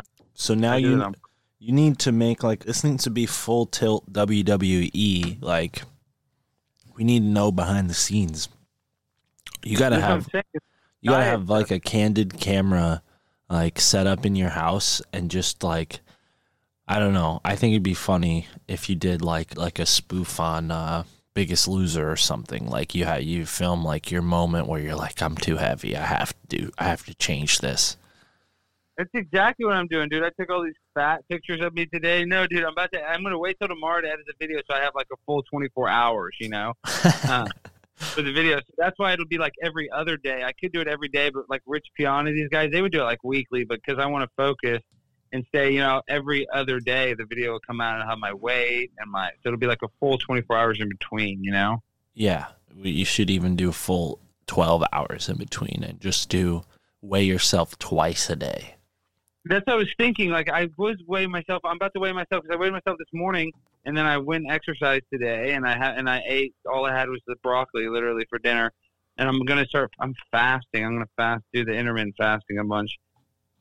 Where I'm gonna withhold, you know, hours, just a long distance of not eating, you know, during the day. But I was thinking, should I weigh myself tonight, or should I just wait till the morning? Because it'll probably be more drastic. Like, I might not see that big a change tonight. Right. Well, what are you trying to achieve here? I should be religious about weighing myself, but like almost weighing yourself twice a day is kind of fucks you up because like you drink water or something. It's almost like you should weigh yourself at the same time every day. But I guess I could just weigh myself at the same two times every day and solve that problem. You know what I mean? Because your water weight can kind of fluctuate with like water and shit. Well, I, I think you it, it can't hurt to have more data. The data might not tell you what you're looking for, but that's the point of the data. And my app will save it. I have an app. Shit, I gotta get that app going. Okay. Well, fuck, dude. I mean, yeah, I'm just for this month. I'm gonna start doing that. We gotta set up some interviews. We gotta get some fools, some fucked up people to talk to. All right, bro. Um, that's partly why I called. I also wanted to ask you to to talk to me on my podcast about 2022, but I already know your answer. What tonight? I don't want to do. it. I'm just fuck. You want to go tonight? No, I mean, like maybe- right here, right now, for 15 minutes. Oh, you to? I can do it right now while we're here on the phone, but only because I'm saying we could go live on my channel, but I'm compressing a bunch of shit on my computer, so it still says it has an hour and 40 minutes before it's done, before I can even use my computer. No worries. Ah. I've so been. what? Do you uh, want? We can do it. I got 15 minutes if you want to fucking talk about this bullshit ass right now. Yeah, let's talk about this bullshit ass right now. I want to talk about podcasting in 2022. I want to tell you what my goals are, and I want to hear your podcasting New Year's resolutions for 2022. And you, you're more of a YouTuber, uh, content creator, but YouTube doesn't take kindly to your type. So, do you have any new plans? Anything people don't expect from the conspiracy castle? Obviously, the fitness castle, but what else? Yeah, I mean, the fitness castle for the month of January is going to be just a different stay. You know, like I said, that was a change of pace because I've purposely been eating all those degenerate meals. Like, so people just think, oh my God, this guy's the worst human being. He's an actual human pig. He just eats slop, which I do, which is not incorrect. But I also want to be able to show my self discipline because I do. I do have self discipline. I like how I like how you called it slop because that's what I used to say when I realized how bad fast food was. I used to tell my friends when they would be like, "Oh, let's go to McDonald's." I'd be like, "Nah, I'm not going to the feeding trough. I don't need any slop." I mean, literally slop because all you gotta do is look how they make it. I mean, just how they squashed. I mean, put the sauce on the bun. They slop the meat on it. I mean, It's- it's slop. I mean, look at the grill. All you gotta do is look at, go watch videos of Popeye's kitchens, like on TikTok, of the kids cleaning the grills and stuff. It's disgusting. I mean, taking that chicken out of the deep fryer and it's just all grease and slop. I mean, and, and it's done on purpose so they can serve it in a fast functioning way where they can give it to as many people as fast as possible no wait time so people can stuff it in their face so that they don't leave the place and still have room for dessert. I mean, it's like sad how fast they want to, not only do they want to get you this shitty food, but they want to like stick it in your body before you can even taste what it tastes like. Right. They want you to and on top of it, they put all kinds of things inside of it that make you hungrier so you come back for seconds. Dude, it's the genetically modified organisms are inside of all the meat that they definitely use. Like they know the umami MSG flavors that can, you know, they do this all in a laboratory, and then the, the meat is processed where it has a seasoning on it that will like literally make you crave it. I mean, it'll send signals to your brain that make it worth addicting, where you want to go back there. That's the problem is once you get in that fast food loop, which I've been in, and I can get myself out of because I do know it's like crap, but like you get the thing is the more you eat fast food, the more you want fast food. The less you eat fast food, the less you want it. Like somebody that like eats at McDonald's like once a year or something, they don't ever, they don't ever care. Like they eat it because they're like stuck on a road trip or whatever. The person that eats it like casually, they you start craving it because it builds those receptors in your brain that are used to like going off when it Mm. eats that genetically modified MSG. it's or not whatever just it's not just the big brands either. I, I I got into eating Jake's Wayback Burger, which I don't know if you guys have that out your way, but it's basically like you know it's it's a higher tier fast food restaurant. It's not you know a sit yeah, down it. restaurant. But I know what you mean. It's kind of high class wayback burgers. I'm looking at it right now. So it's, yeah, I mean it's like a hot dotty or something. Yeah, and it's a nicer, it's an upgraded fast. Uh, I used to crave experience. that, but I realized why I was craving it wasn't because it wasn't just because of the food. It was because of the simplicity of ordering it. Like I just press a few buttons on my phone, drive there and walk in and say like, "Hey, I ordered," and then they hand me my bag and I leave. Like that that was the appeal because last year it got so crazy. I probably talked about this with you before, but 2022 no more.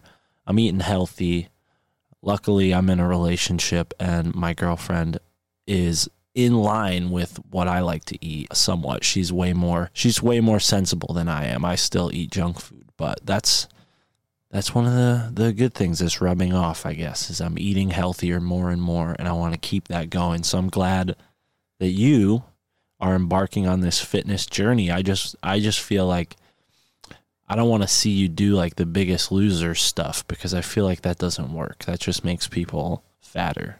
Like all that like high intensity weight loss stuff, like it's not that's not Well, good. I am. Ah, well, yeah, because you always gain it back, but but that means like I gain some weight back. It's just naturally what happens. But I am gonna kind of do that because I, I'm the main source of weight loss for me, or the main tactic I like to use, is intermittent fasting, and that doesn't mean you don't eat. It just means that you have to have windows as long as possible in between meals, because once you do that, you it forces your body to use stored fat as energy. Right. Because let's say you eat something and then you and then you don't eat anything for 14 hours or 16 hours, and that's what I'm going to try to do. I'm trying to go for 16 hours. I will not eat, and then there's an eight-hour window where I'll eat, which sounds extreme, but it's really not. It's really not that hard if you sleep 12 hours in a day. And so basically, to start off with, I'm going to be even a little more intense. I'm starting off with like, you know, today I'm doing like kind of a four hour window and I'm not eating for 20, but I'm just being a little extreme to kind of kickstart my body because I'm so, my body's still um, addicted to sugar and stuff. So for the first week of even my diet, because I've done all these crash diets so much, you know, I'm not going to really feel good from the withdrawal from the, the, the sugars and all this, all the other food that I've been uh, used to. Right. So you have to fast in order to withdraw. So your body, what it can do is when you withhold yourself from food, your body's able to work on itself to excrete toxins. Right. So if you actually fast, like totally, like let's say I do a 72 hour fast, that's what I'm hoping I'm going to get to. I just don't want to start off with that. I got to kind of start off with like, you know, get my body kind of used to withholding food because now I've been eating emotionally whenever I want, whenever I want, whenever I did, the, and that's not how I normally am. I've been, been overboard about it. But now I'm going to go overboard the other way. It's because when you withdraw from the food and your body's not constantly using its physical resources to digest food, it can take time off, and then your central your central nervous system can work on other stuff. And that's why fasting's so important. It's like if you have a cut on your hand and, and you fast, the cut will actually heal faster because your body's not working and doing processes with digestion, so it can focus on the healing and recovering aspect. That's why they say uh, fasting is good actually for recovery from exercise. right? And you're an sure- athletic person. You you played sports your whole life, so I really don't see you not losing this weight. It's not like you're somebody who's you know been eating that way for a while. It's just kind of a recent trend, and I don't blame you. Like I said, it, it's a lot more convenient. um, with the world we're living in, maybe not so much in Texas. That things seem a little different down there, but, but yeah, for me, the fast food route was like a, a nice way to avoid all the COVID BS for a little while. Dude, and I'm still avoid it with the COVID BS because you're saying I order, I always order like that, even in normal restaurants. It's basically I order takeout. I mean, Right. very rarely do I even go out to dinner. Like, like this other girl's bugging me to go out to dinner. I was joking with her. I was like, hey, you know, I'll go out. She, she was like, oh, I want to go out to dinner. I was like, all right, we can go to Olive Garden. This girl, like, and this is a girl I've gone on a couple dates with, so I know her. We've, you know, have a little bit of a history. She's like trying to play hard to get. And she's like, no, I don't want to, da, da, da, da, da. I don't want to go there. That's below me. Like, maybe we could get it to go. Like, no, I wanna, I wanna, As if Like, that's we better. kind of. She's like, I don't even want to sit in there. Like, he's all good like that. And I was like, well, then I won't even take you at all. I was like, and I never want to go to restaurants. I was like, I just wanted to go, someone to go to this restaurant with you. And now, ever since I heard her, she's been like sending me all these messages, like, I'll go to Olive Garden with you. It's just funny. What I'm saying is, I don't even like eating at restaurants. It's crazy. I used to love going to dining, and now I can't even fucking go to Olive Garden anymore. It's sad. Not that Olive Garden's even good. I kind of like that it's bad, that it's unlimited breadsticks. I'm just saying, like, the reason why Olive Garden too, I don't know why I'm on an Olive Garden rant. It's, it's nice to go. People make fun of chain restaurants, but I like chain restaurants because you don't have to be, you don't feel uppity, you don't feel uptight if you're in basketball shorts or shoes. You know, it's like that is really what America is. America is one sterile chain restaurant that we just live in, like you know, and and and so you- you're just comfortable with that. It doesn't mean it's good, Right. But it doesn't mean it's bad either. It's That's how I feel like- about gas stations. I'm very comfortable in them. I don't agree, but I've been forced into this due to circumstances in this society that gas stations are a, a part of my uh, daily and weekly life. Dude, I'm at gas stations all the time, but what do you mean in gas stations in what context? Like using the restrooms or just going into them in general?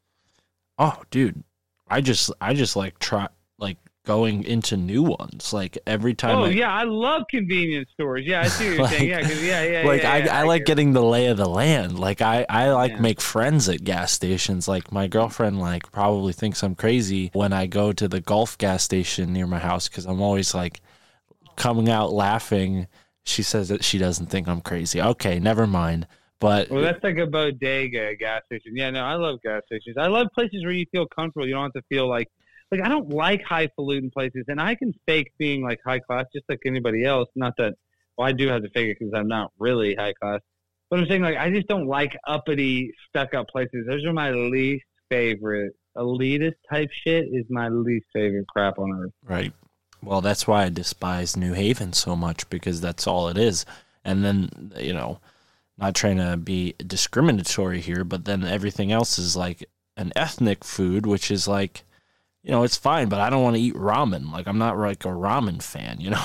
you know what I'm saying? What, but what ethnicity are you talking about? Like North African, Asian? No, I well. I mean, there is there's a lot of different ones, but mostly it's like it seems like over the past five years, there's way more ramen and Asian type foods ever, and I'm just I don't know what it is. I'm just not a fan of noodles, so I, I tend Really? to avoid those love- places. I'm a noodle freak. Like, that's what I have to hold on my diet. I like That's sushi funny. though. I do like sushi. I'll say that, but I'm not like I'm not a big fish person either. So when I get But you don't sushi, like pad thai? I'm just surprised. You don't like like drunken noodles or flat. They don't have a lot. I don't think they have a single Thai food restaurant in New Haven. I, maybe I'm wrong. Maybe it's in like a diff, in another neighborhood, but at least downtown, where all the highfalutin and everything in between is, yeah.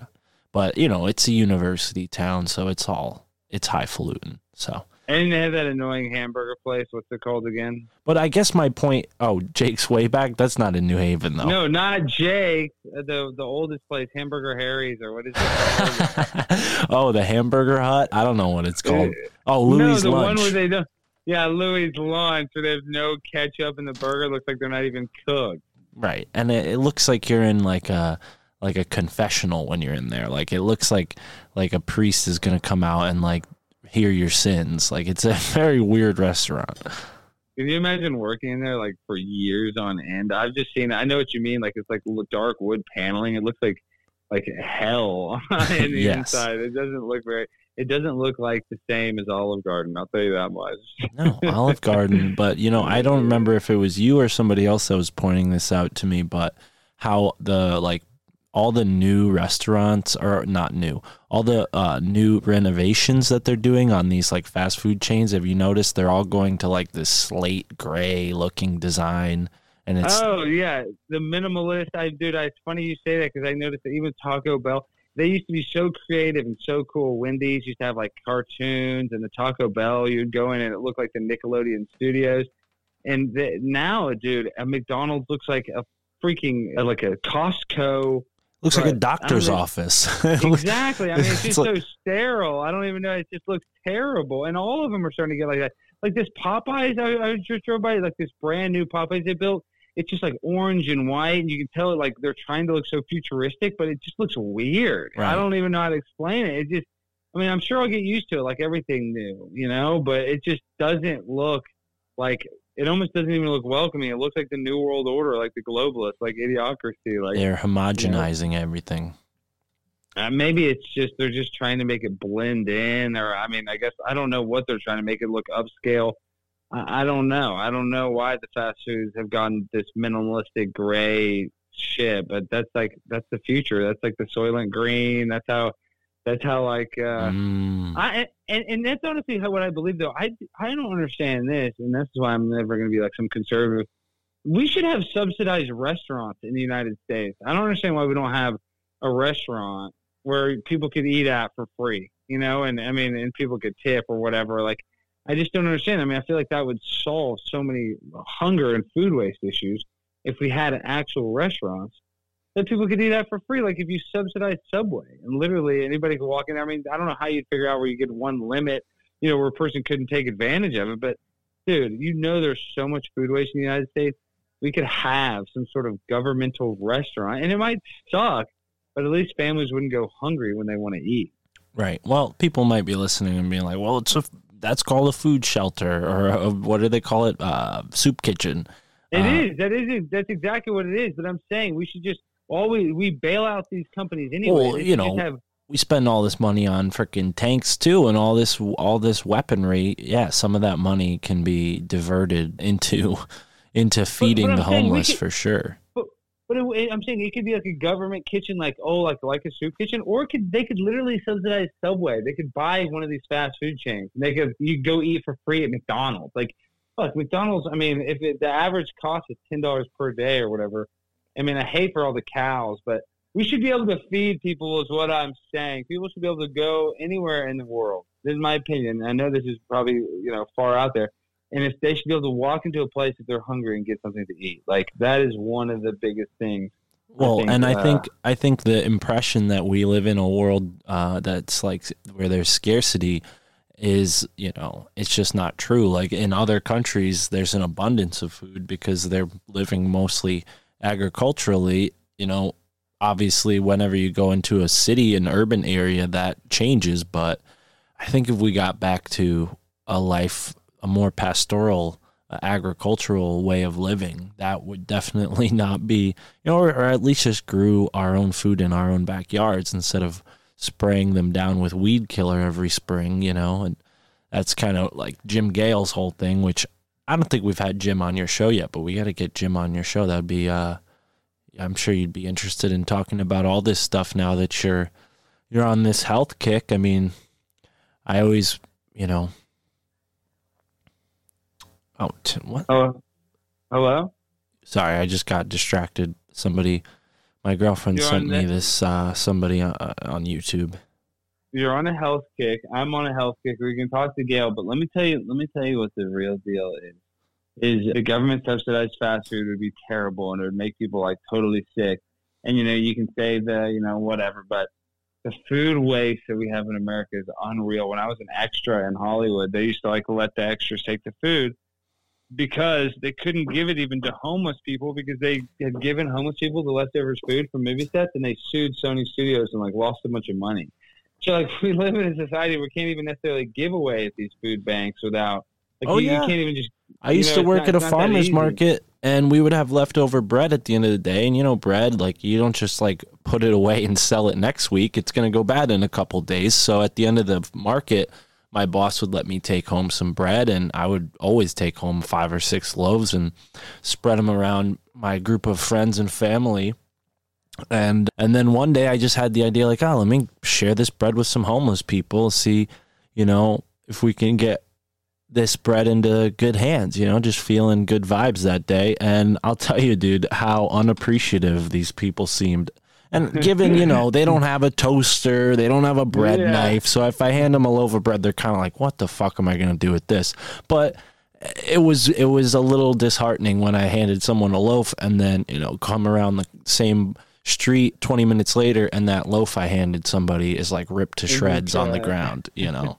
yeah, but what do you expect? I mean, that's the thing. That's the other thing. So, like, I do believe we have the resources. We could probably totally end homelessness, and I, maybe I'm just totally far out there because I mean, we could, uh, you know, the military-industrial complex takes so much stuff, and a lot of them are veterans that are homeless. But the problem is, a lot of homeless people just want to be. They don't want to be helped. You know, they're they have mental health They're issues. So comfortable you- you living know, in the open air.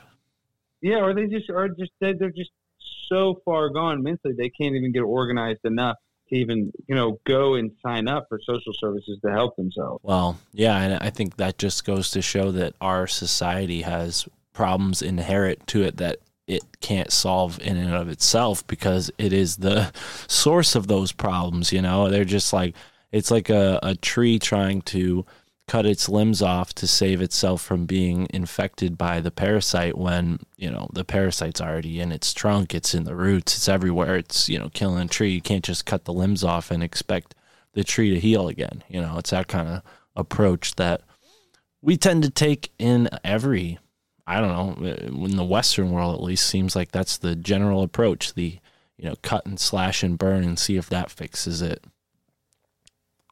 Well, I'm about to cut and burn my diet. I'm about to cut and burn a lot of these calories. Is what I got to do. But I mean, Love I'm it. telling you, man.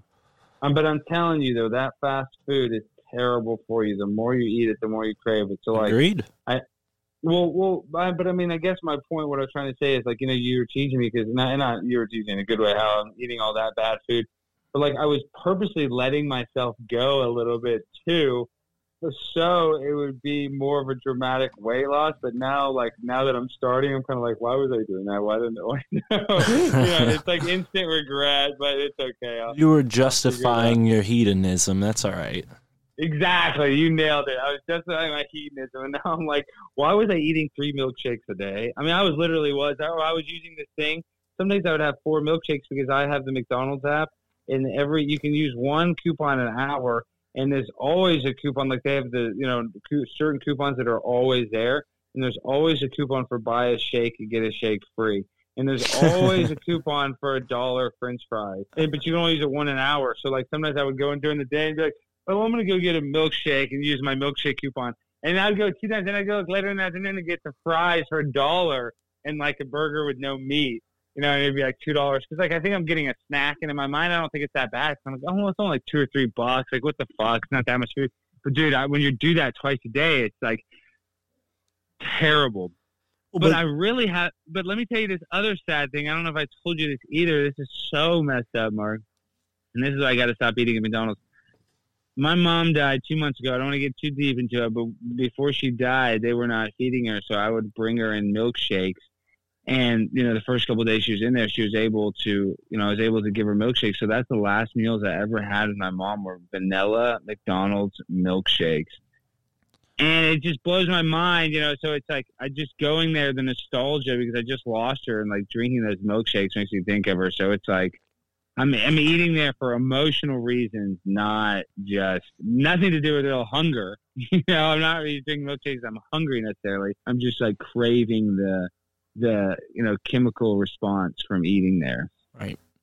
Right. Yeah, and I did I do think you mentioned that to me, but I mean that's kind of why I asked you like what your thoughts are on 2022 with your show cuz I know the show is very important to you. You love live streaming, you love your audience. They're in love with you. I mean, I've never seen someone get a thousand dollar donation in one night. that was crazy. Uh, I've done that. I've done that multiple times. Multiple That's just how I- times. but yeah, but but I don't want to be like that. But listen, Well, here's Mark, the thing. Here's the thing. I'm. I don't mean to cut you off, but I was making a point that your boy is able to live stream now, and I got it all hooked up and set up. So I'm just.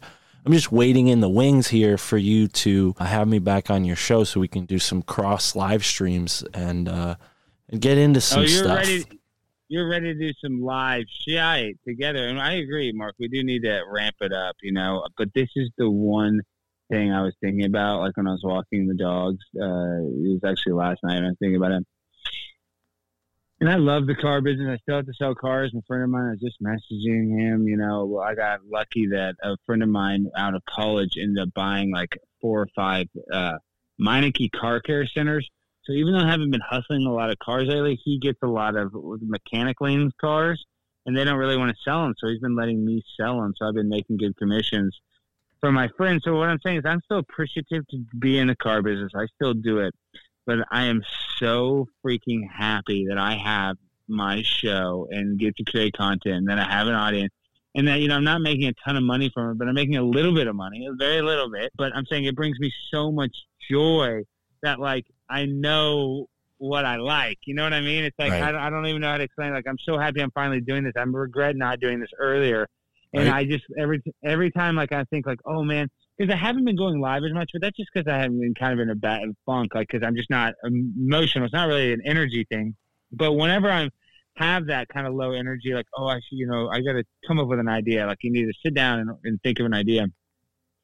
I'm like, fuck, I could either do that or I'd have to sit down and look at the car auction list for an hour or two. You know, I'm like, I would rather sit for an hour or two and write some comedic thing or think of some, Mm. you know, meeting to troll or look online for, you know, some organization to go try to call out.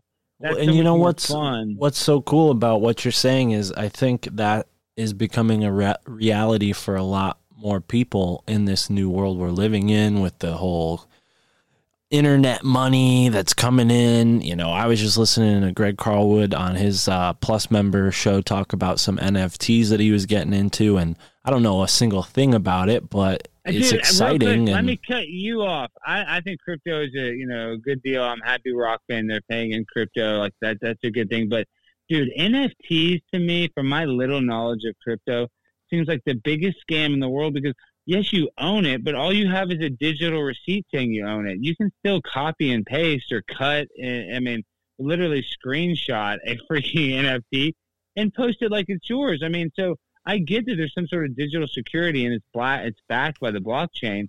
But if you, like this this Bitcoin expert that knows way more than me that I was listening to is like, you know, NFT, you know, Bitcoin's just a, a functioning is just a tool that NFT uses to function. It's not they're not one and the same thing. You see what I'm saying? Like right. NFTs, people are just buying them because they want this digital art, and they they the reason why they can claim it as owning is because you have the blockchain technology. But an NFT isn't necessarily Bitcoin. Like you know what I mean? It's not a cryptocurrency. Well, So here's here's really- the thing. Here's the thing. So I agree with that. I agree with that. Where I was going was with you know the excitement of where we're heading and how you know content creation and and making funny content is literally like that's a new commodity that had a lot more you know doors you would have to get through in order to make a living doing that. Now those doors are pretty much gone and it's just up to you know the listeners to basically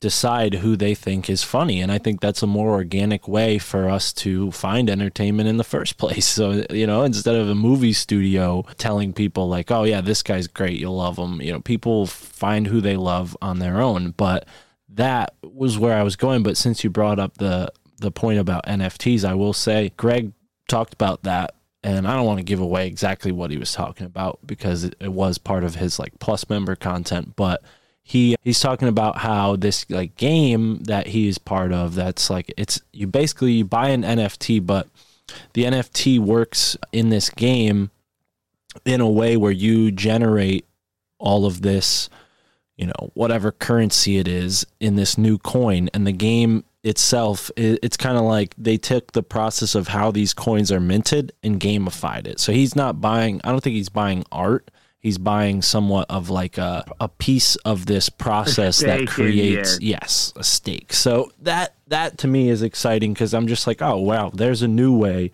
that this guy's making money. And obviously he's got some money to to throw around into that stuff. It, it sounds like you need you know a couple hundred dollars in ethereum to even get into something like that. But yeah i just you know being on Rokfin i just converted my first RAE token into ethereum and then into cash and that was exciting You- so you did cash it. You didn't keep it in Ethereum. You decided to actually turn the Ethereum into cash. I don't blame you. You Well, needed that money. Yeah, well, I needed the money, but also I I definitely see the value in holding it, you know, and I probably will moving forward because the Patreon's been returning a lot. A lot of people like the Best Friend Book Club, which is great, but it also bothers me because now I have to give away more of my books. But And, and you want and you wanted to see how to convert it and how it converts. I don't blame you. I just saying I, I've converted it into ETH, uh, you know, Ethereum, but I haven't cashed it out yet. That's the only reason I'm kind of like, oh, shit, you already did it, you know. And it Well, was, think- and what was the process like? I, I haven't even done. I'm blessed. Shout out to my homie Kevin who supports in the Patreon and he hooked me up with the few sponsors that we have, but he's very knowledgeable, so he walked me through it and and helped me out with it cuz you do need to have Ethereum to cover the f- transaction fees. Yeah, gas fee. Yeah. He send you that? Yeah, I know. Yeah. I didn't know that either the first time I did it. But it There's lot seems like it's easier now than when I first tried to figure it out cuz Coin Wallet, Coinbase Wallet and Uniswap is what I used and it was pretty simple. Well, listen. Once you get, once you like get, like I, like I said, I made my first move. I just mo- turned some into Ethereum, and then I haven't turned that Ethereum into cash. I was just going to hold the Ethereum because I thought the value, you know, just to have, and I kept a lot of RAE. But like I'm just like new into it, like you, you know, I haven't even done converting it into cash. So it was, it was a pretty easy process. Yeah, yeah, it was easy. I mean, I probably paid like forty something bucks just to try to convert it. gas fees? But I've heard 40 it bucks. gets as high as like four hundred dollars, so I don't know. Yeah, I know it does, and especially if it's like, yeah, no, it gets way higher. You know, if it's like a lot of money or something. You know, if it's like thousands of bucks, I think it's like gets in the hundreds pretty quick. Well, it's expensive, dude. I guess all the bit. That's how they make a whole nother ecosystem of uh, economy money. You know, a whole different economy of just the miners and the gas fees they can charge. You know, that has nothing to do with the Bitcoin. well, it's you know it's exciting because it can all blow up. that's the value of having holding the RAE because you never know. Like Rokfin overnight, the value can go. Because I remember three, four weeks ago when I was like, oh wow, I'm, I'm getting a lot of RAE token here on the Rokfin account. I saw it was at like a dollar per RAE token and then like within a few weeks it went from like a dollar and 50 cents to like almost two dollars and then went back down to like one dollar and 60 cents when i cashed in. So i, think there's definitely a, a point to hold the RAE as long as you you can because it seems like Rokfin's not going anywhere they're growing and what's cool is there's uh, you know i didn't expect to get into the whole fucking crypto conversation right now, but Polygon apparently is uh, a new crypto that's going to be built into basically what Rokfin is kind of uh, like they're going to build it around a multimedia sharing platform. So that's good news for us creating content because you know these kind of platforms like Rokfin are only just beginning. Like Rokfin's the flagship, and Float, who I I know personally, I've met the people behind Float. They seem really cool. They're in line with everything we believe in, so they're not like some Mark Zuckerberg fucks that we got to worry about in five years. I can attest to them. They are nice Mhm. people, but but And you know Mark, Mark may they're have still been in the okay guy.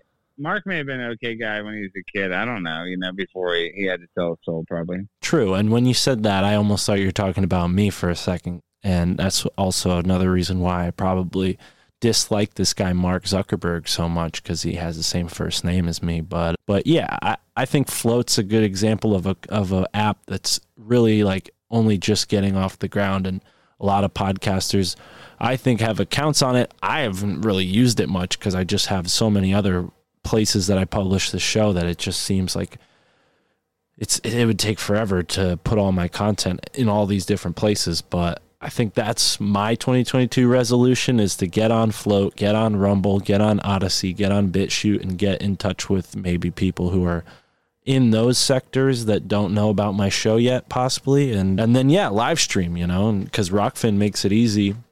I don't know if you do this but i i stream free on Rokfin.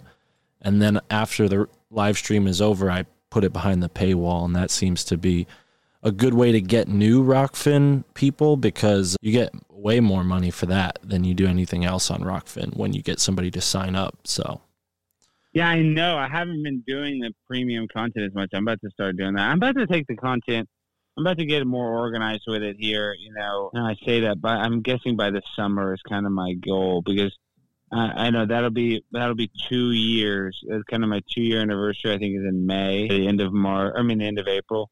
Uh, and so that's kind of when I want to be like dialed in and kind of maybe have a schedule and really get my show. Right. Because right now, like I said, I still create. Like I still just want to do what I feel, like what I just think is funny, or what I.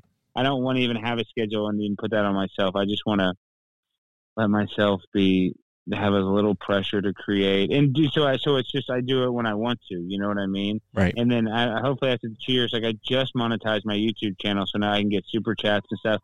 I'm just saying I'm going to hopefully, like you want to put on other outlets. Maybe I'm on enough outlets, but I just maybe organize my system and actually create content behind a paywall or create content just for paying people, you know, exclusive to them in order to make it more professional. You know. Right. Well, and that's the other side of it is I want to create a um, a membership platform on my site. So then Patreon will just be like phased out. It'll still be there for people who love Patreon, but but yeah, I, I definitely those people who are with me now in the Patreon will be grandfathered in to the new membership platform. But yeah, I, I guess it's you know what the big guys, the big players do is they use Stripe, right? So I set up that account and yeah, the plan is to find somebody who can help me put it into the website in a neat way so it looks halfway decent and Wait, uh, I don't even know what Stripe is. What is Stripe? So Stripe is just a payment processor. So, you know, they Oh, they work and- with and anybody. You, you, you can charge memberships.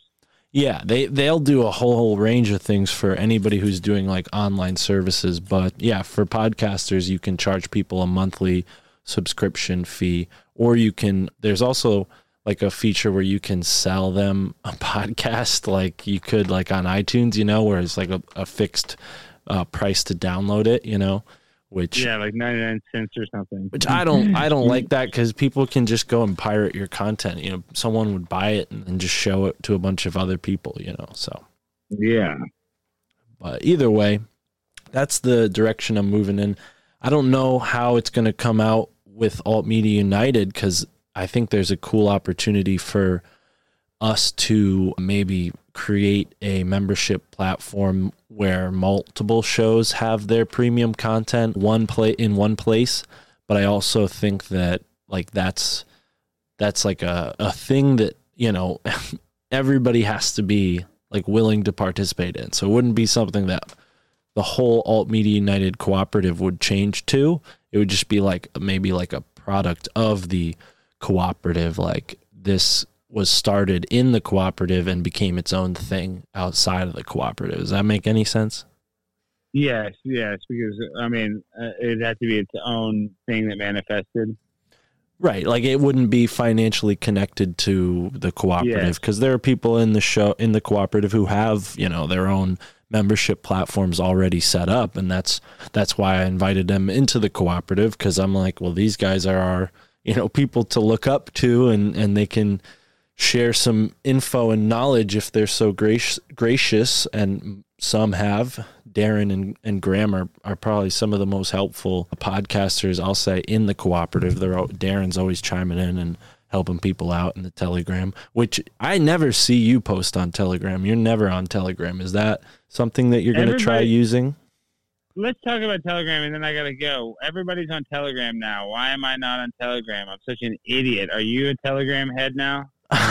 well, I, I guess so because so many people were already there in the first place. Like when I started helping out the Union of the Unwanted, that's what they invited me into. They're like, all right, we'll join our Telegram group, you know, so because that's where they all chat and whatnot. And anybody who's been on the Union of the Unwanted as a guest, which you have, should be able to join that. So I'll send you an invite.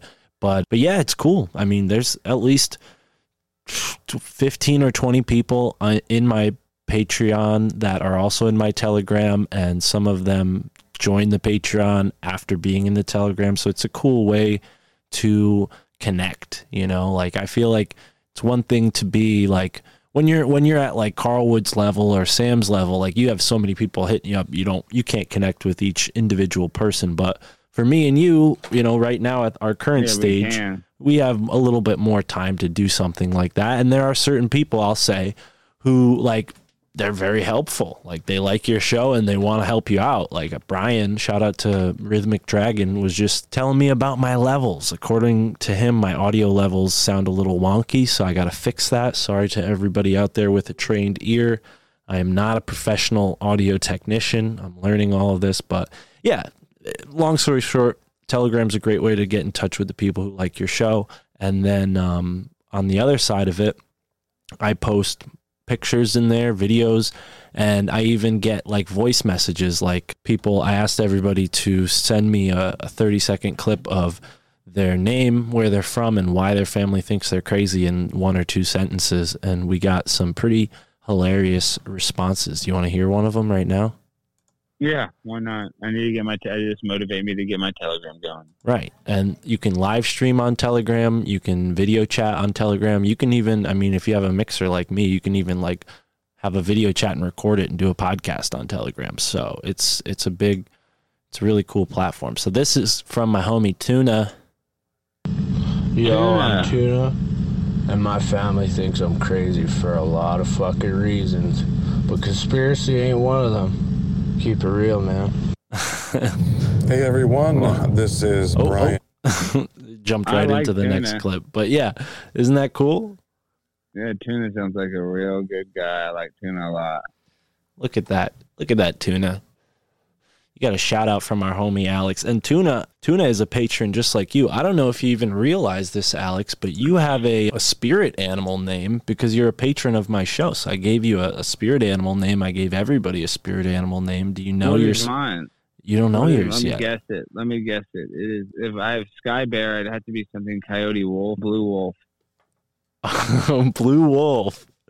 Yeah, that would be cool if you were Blue Wolf. So let me just, before I tell you your spirit animal name, let me just tell you. Uh, it's not as cool as Blue Wolf, but okay, go ahead. let me just tell you, we don't pick, you know, we don't hand pick your spirit animal name. It comes randomly from two decks of tarot cards. One of them is all animal tarot cards, and then the other one is kind of like uh, a Native American tarot card deck. So it kind of gives you like your quality, right? So some examples of some cool spirit animal names are peyote butterfly, humorous moth, responsible tiger, thunder dragon. Oh, I like this. I like these. So your spirit animal name is the fertile mouse.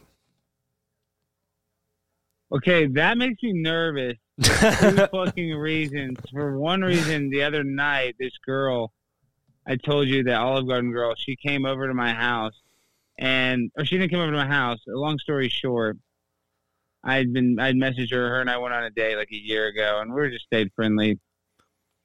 She sends this message, you know, like basically kind of almost saying like, "Hey, if you want to hang out, I'm down to." You know, I'm like almost basically saying I'm horny in a way. I don't know how to say it. I have to look at the message to see how she said it. And I sent her like, you know, I'm down. You know, I'm kind of in a weird place. You know, I recently like lost, my mom or something. You know, I kind of gave her like that. Not not I was trying to get pity like for her to fool around me. Just telling her like, I'm kind of not in an emotional state. Like I don't know if we should just have casual sex.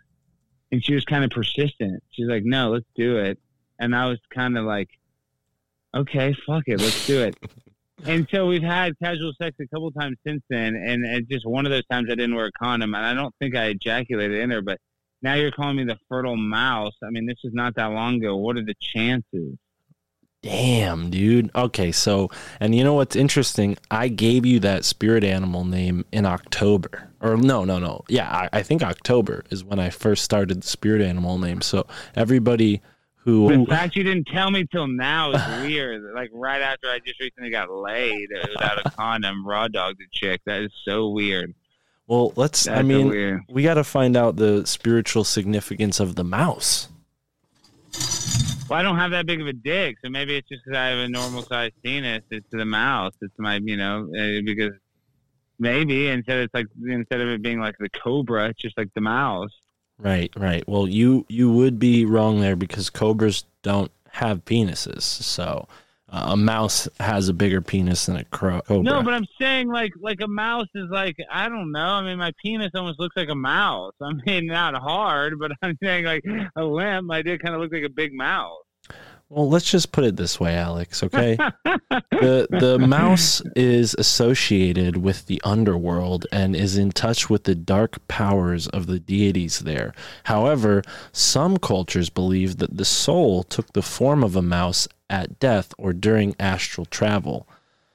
So, you know, there's a lot. You know, the, the magical attributes of the mice, uh, secrets, cunning, the ability to remain inconspicuous or invisible in appearance uh, signals the need to watch for small details and fine print or the double meaning in words. So there are a lot of uh, warnings with that come with having the mouse as a spirit animal. And remember, spirit animals are not forever. They're just a symbol of, of who you are in the moment. So yeah, it's interesting that you have that connection. Are you ready Yeah, to be I a mean- father? No, dude, I'm not ready to be a father. But I mean, I don't think she's pregnant. I mean, it's just what are the chances? So what what is the fertility symbolism in the Native American? Like, you know, I wonder what that card meant. Was it like a pregnant woman? What was the what's the symbology between fertility?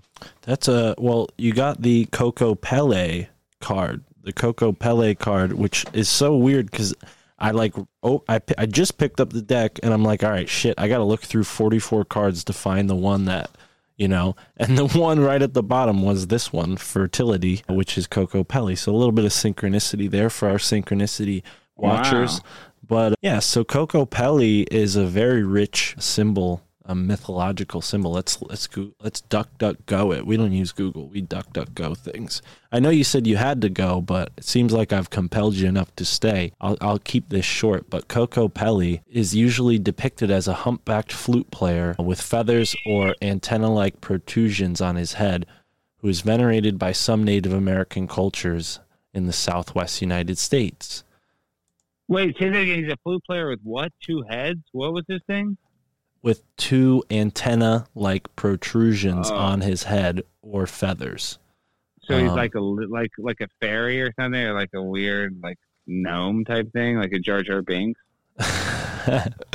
yeah, you could imagine him like a Jar Jar Binks. I'll send you a, a picture, but yeah, so they, they say another theory about Kokopelli is that he's actually an anthropomorphic insect. Oh, that's interesting because mice eat insects. Huh. I never seen that before.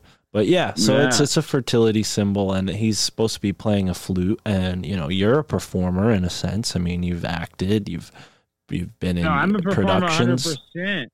You know, I'm you just perform wondering- in the street, you perform in the bed, you know, you do all Dude, the uh, I perform in the club, dude. I perform in the locker room, the weight room, dude. There's nowhere I don't perform. I just, I mean, I perform in the, the cat's room. I mean, dude, it's just, I can't believe I didn't get like, just, I can't believe I got fertility, dude. What are the chances, bro? That's really, Well, well let's go really tripping me out. let's go and give you a reading for right now cuz that was that was a little stale. We got to we got to give you a reading right now. So, we're going to pull two cards out of the Sacred Spirit deck. And this would probably be better with a visual representation of the card, but I guess you can explain it just as good. Yeah, well, yes, that would be optimal. This is from the Sacred Path deck. I think Skybear knows we're doing something satanic or something. Oh He's my he's- God. he's, freaking out. He can tell that this isn't. He, Skybear's a really big Christian, so he knows some. Um, Sky Bear is not a really big Christian. Don't he is. He's a real big Christian. cats one of the biggest cats Christian love magic, dude. I know, but Skybear's not. He was a victim of magic as a as a kitten, so he's really he's, he's dedicated his life to the to the teachings of Jesus Christ. Is he a cat a black cat? No, he's gray and white. He just likes the Bible. He likes to sleep on it. Right. Okay. So he's on the he's in the White Hat Cat League. Mm-hmm. He just rests on it, and I think he, he, you know, he learns. He learns through osmosis. He really is a biblical uh, way about him. The way he licks his fur, and he even eats like I imagine that you would eat when they ate during the Bible times. So he's just really connected to it. But enough about Skybear's religion. I would love to pe- pull this card and see what the heck I got cooking up because Well, you're Dude, heading this- towards this- you're heading towards a victory. What, dude? I need to take a W, man. I've been taking all these L's lately. And you know, Mark, I'm not just saying that. I'm not just saying that because I'm a, you know, I just stood up for a second and got a little rush of blood to my head.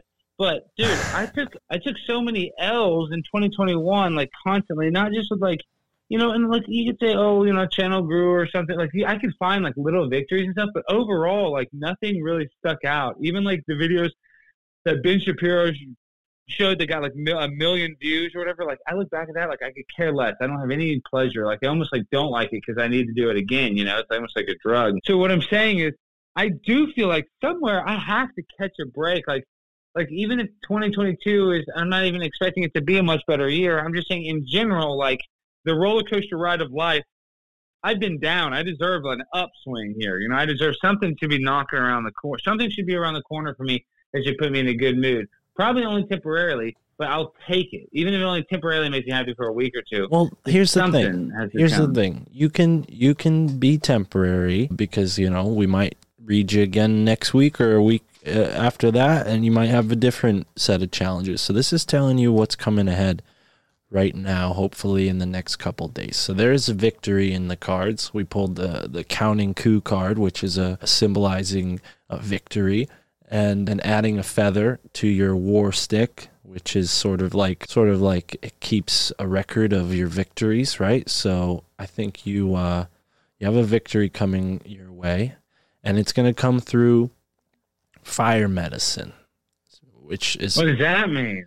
well, you have to you have to use some spontaneity and connect with what you're passionate about, and, uh, and that may Fire lead medicine. that may I like that. to a situation where you know Does that you- mean weed?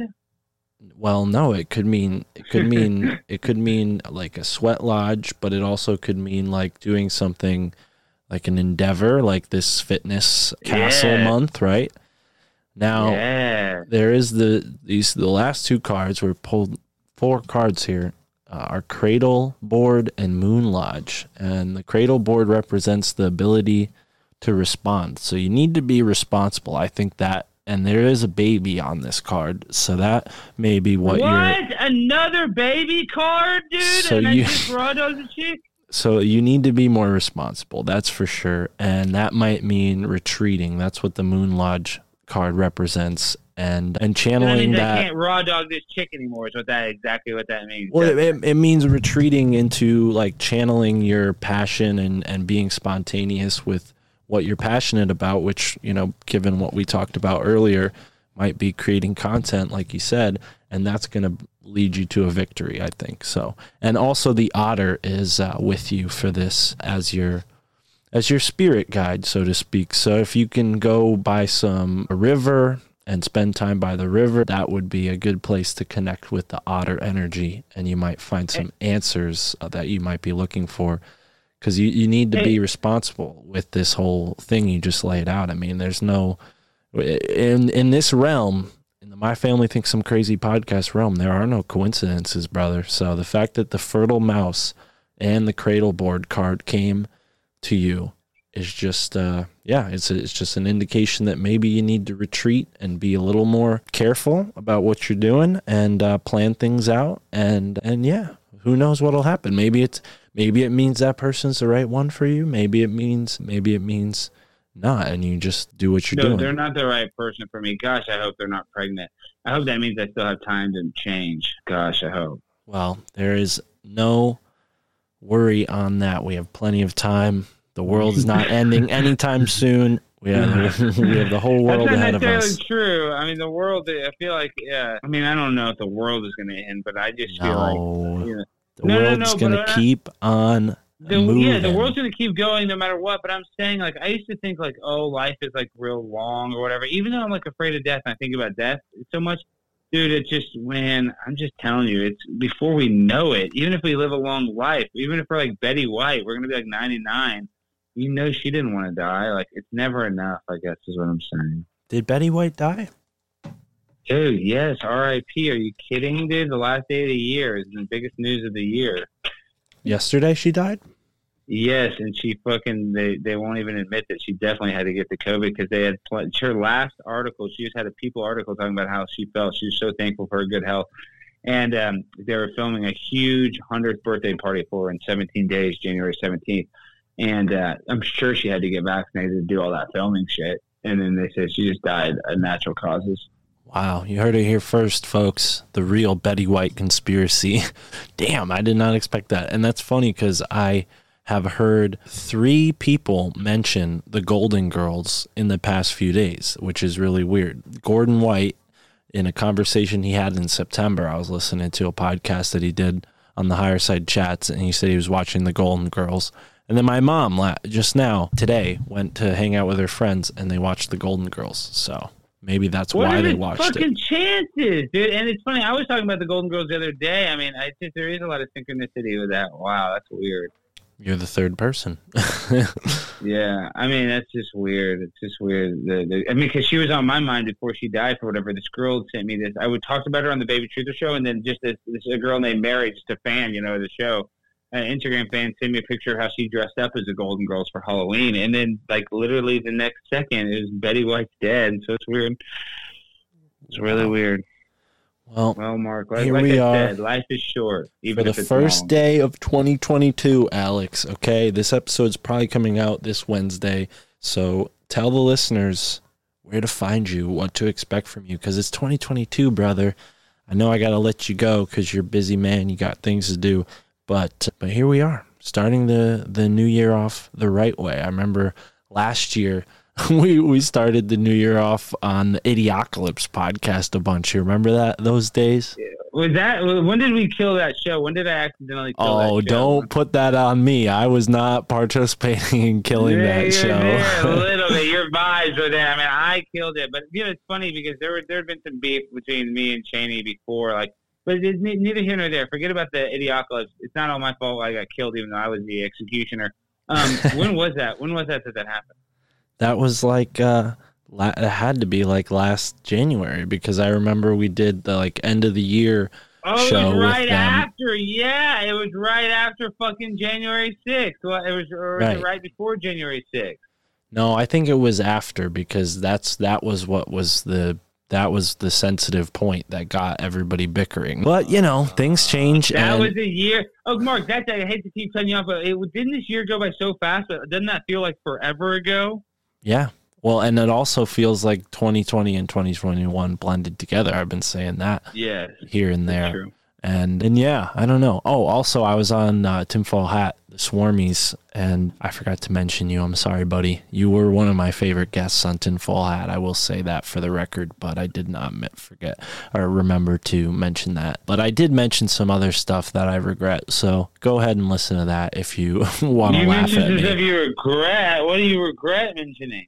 Nothing. I just it's just the way it came out. I'm just I always get nervous talking to Sam whether it's recorded or not. So so yeah, it's just it was just a little nerve wracking, and uh, that's why I want to have XG on my show. That's why I want to have Johnny on the show, and maybe if Sam is isn't so busy, we'll have him as a guest on the show too. Because I feel like there's still a lot of room for me and the guys to get to know each other, even though I work as the booker for the show, I really don't talk to them that often. So, so that's probably why I feel uh, a little awkward about it. But maybe not. Maybe you'll listen and be like, "What are you talking about? That was great." Maybe I'm just Dude, insecure. it's hard. It's hard to just try to talk in any part. It's not hard because you do it, but I'm saying like, you know, when you're trying to be witty or trying to remember stuff, like you just forget stuff all the Well, time. And exactly also I'm not. I'm not funny, nor am I pretending that I'm a comedian. I mean, I think I'm funny every now and then, but like so I think you're funny.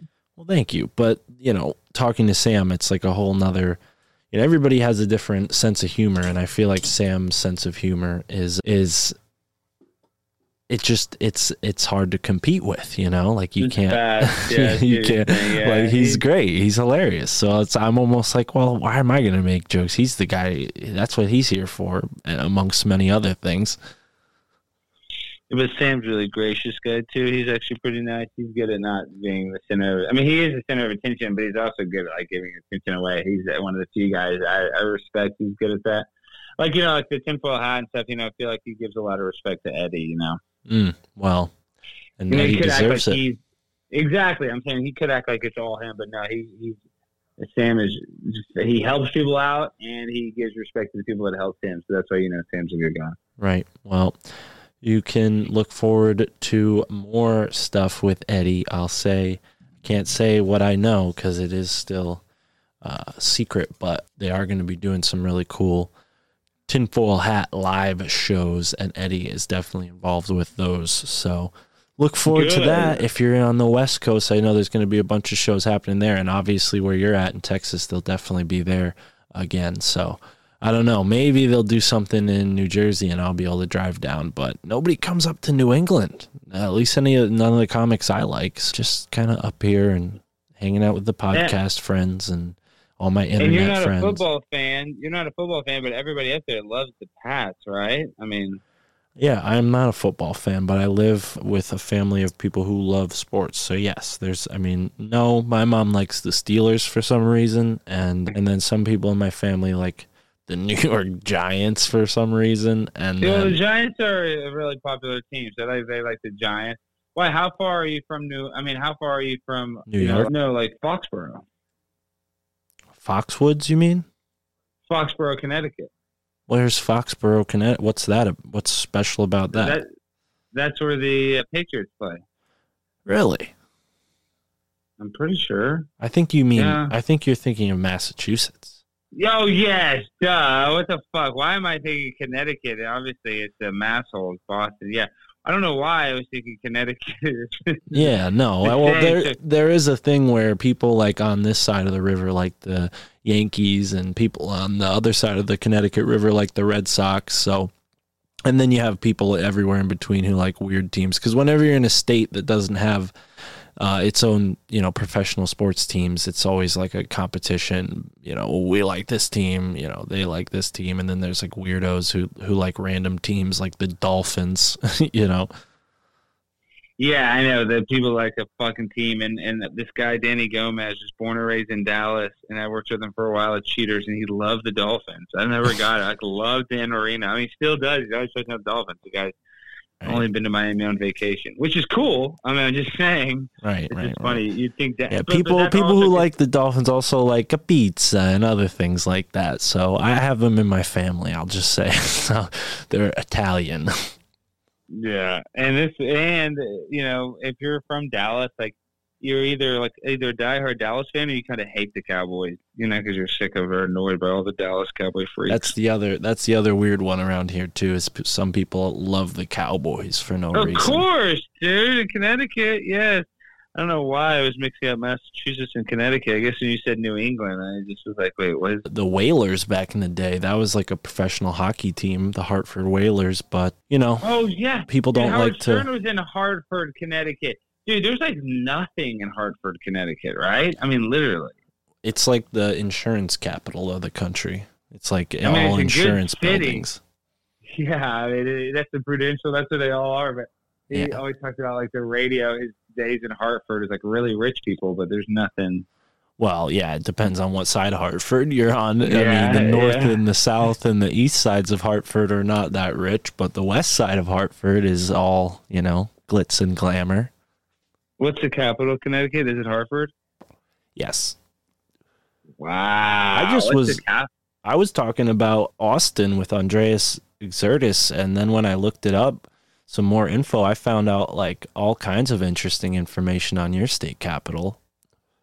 Dude, yeah, I mean, any city in Texas, dude, has such a rich history. And I'm not just saying that like Connecticut doesn't have a rich history. That probably even has a deeper one. But Well, I'll tell Span- you what. Spanish American War and stuff. There's so much. it's cool the shit. i mean it was its own country in it in one period in time and also like connecticut kind of is like that in a way because when you know when they were colonies that was like technically the british country and it's so weird because now i mean half of the freaking place names in the state are british and then the other half are like native american you know? So it's like this weird like you you have all these places that are like New London and Windsor and you know Essex and you know Greenwich. And then you have like Pequannock and Quinnipiac and you know all these other weird words that are in between. So yeah but we could talk forever. We're pals but tell them tell them where to find you and we'll end this podcast and I'll let you go cuz I got some dinner staring me in the All eye you right gotta do now you just go to pornhub.com slash conspiracy castle and you're gonna get all the X-rated stuff. And then if you go to pornhub.com slash Alex's feet, you'll get like all of my feet content. You're gonna see my feet with fettuccine alfredo sauce and ketchup. Wow, folks, go Uh, to the live stream right now, and, and we have we're screen sharing this. This is amazing, beautiful stuff. Yeah. And so if you guys want to check it out, just you know, all you gotta do is go to pornhub.com slash conspiracy castle and you're gonna be able to find an RSS feed, you're gonna be able to find my email address and pictures of my butthole spread open. So And your you know, physical you- address, right? So people can show up at your house. Yeah, oh for sure. And the, my strip club where I strip if anybody wants to come see me. Yeah, so Well, I make myself available if you guys want to find me. You know, if you can't find me, you're not looking in for a, me. in a McDonald's parking lot near you. Alex Stein coming soon. God bless. All right, peace, Mark. Have a good one. I love you guys. Good luck with the fitness castle. I hope you lose a lot of weight, and I hope you I hope you have a great 2022. I'm sure I'll talk to you real soon. I got to check my fertility mouse, but hopefully I didn't get any girl pregnant. Lord have mercy. Peace. Peace.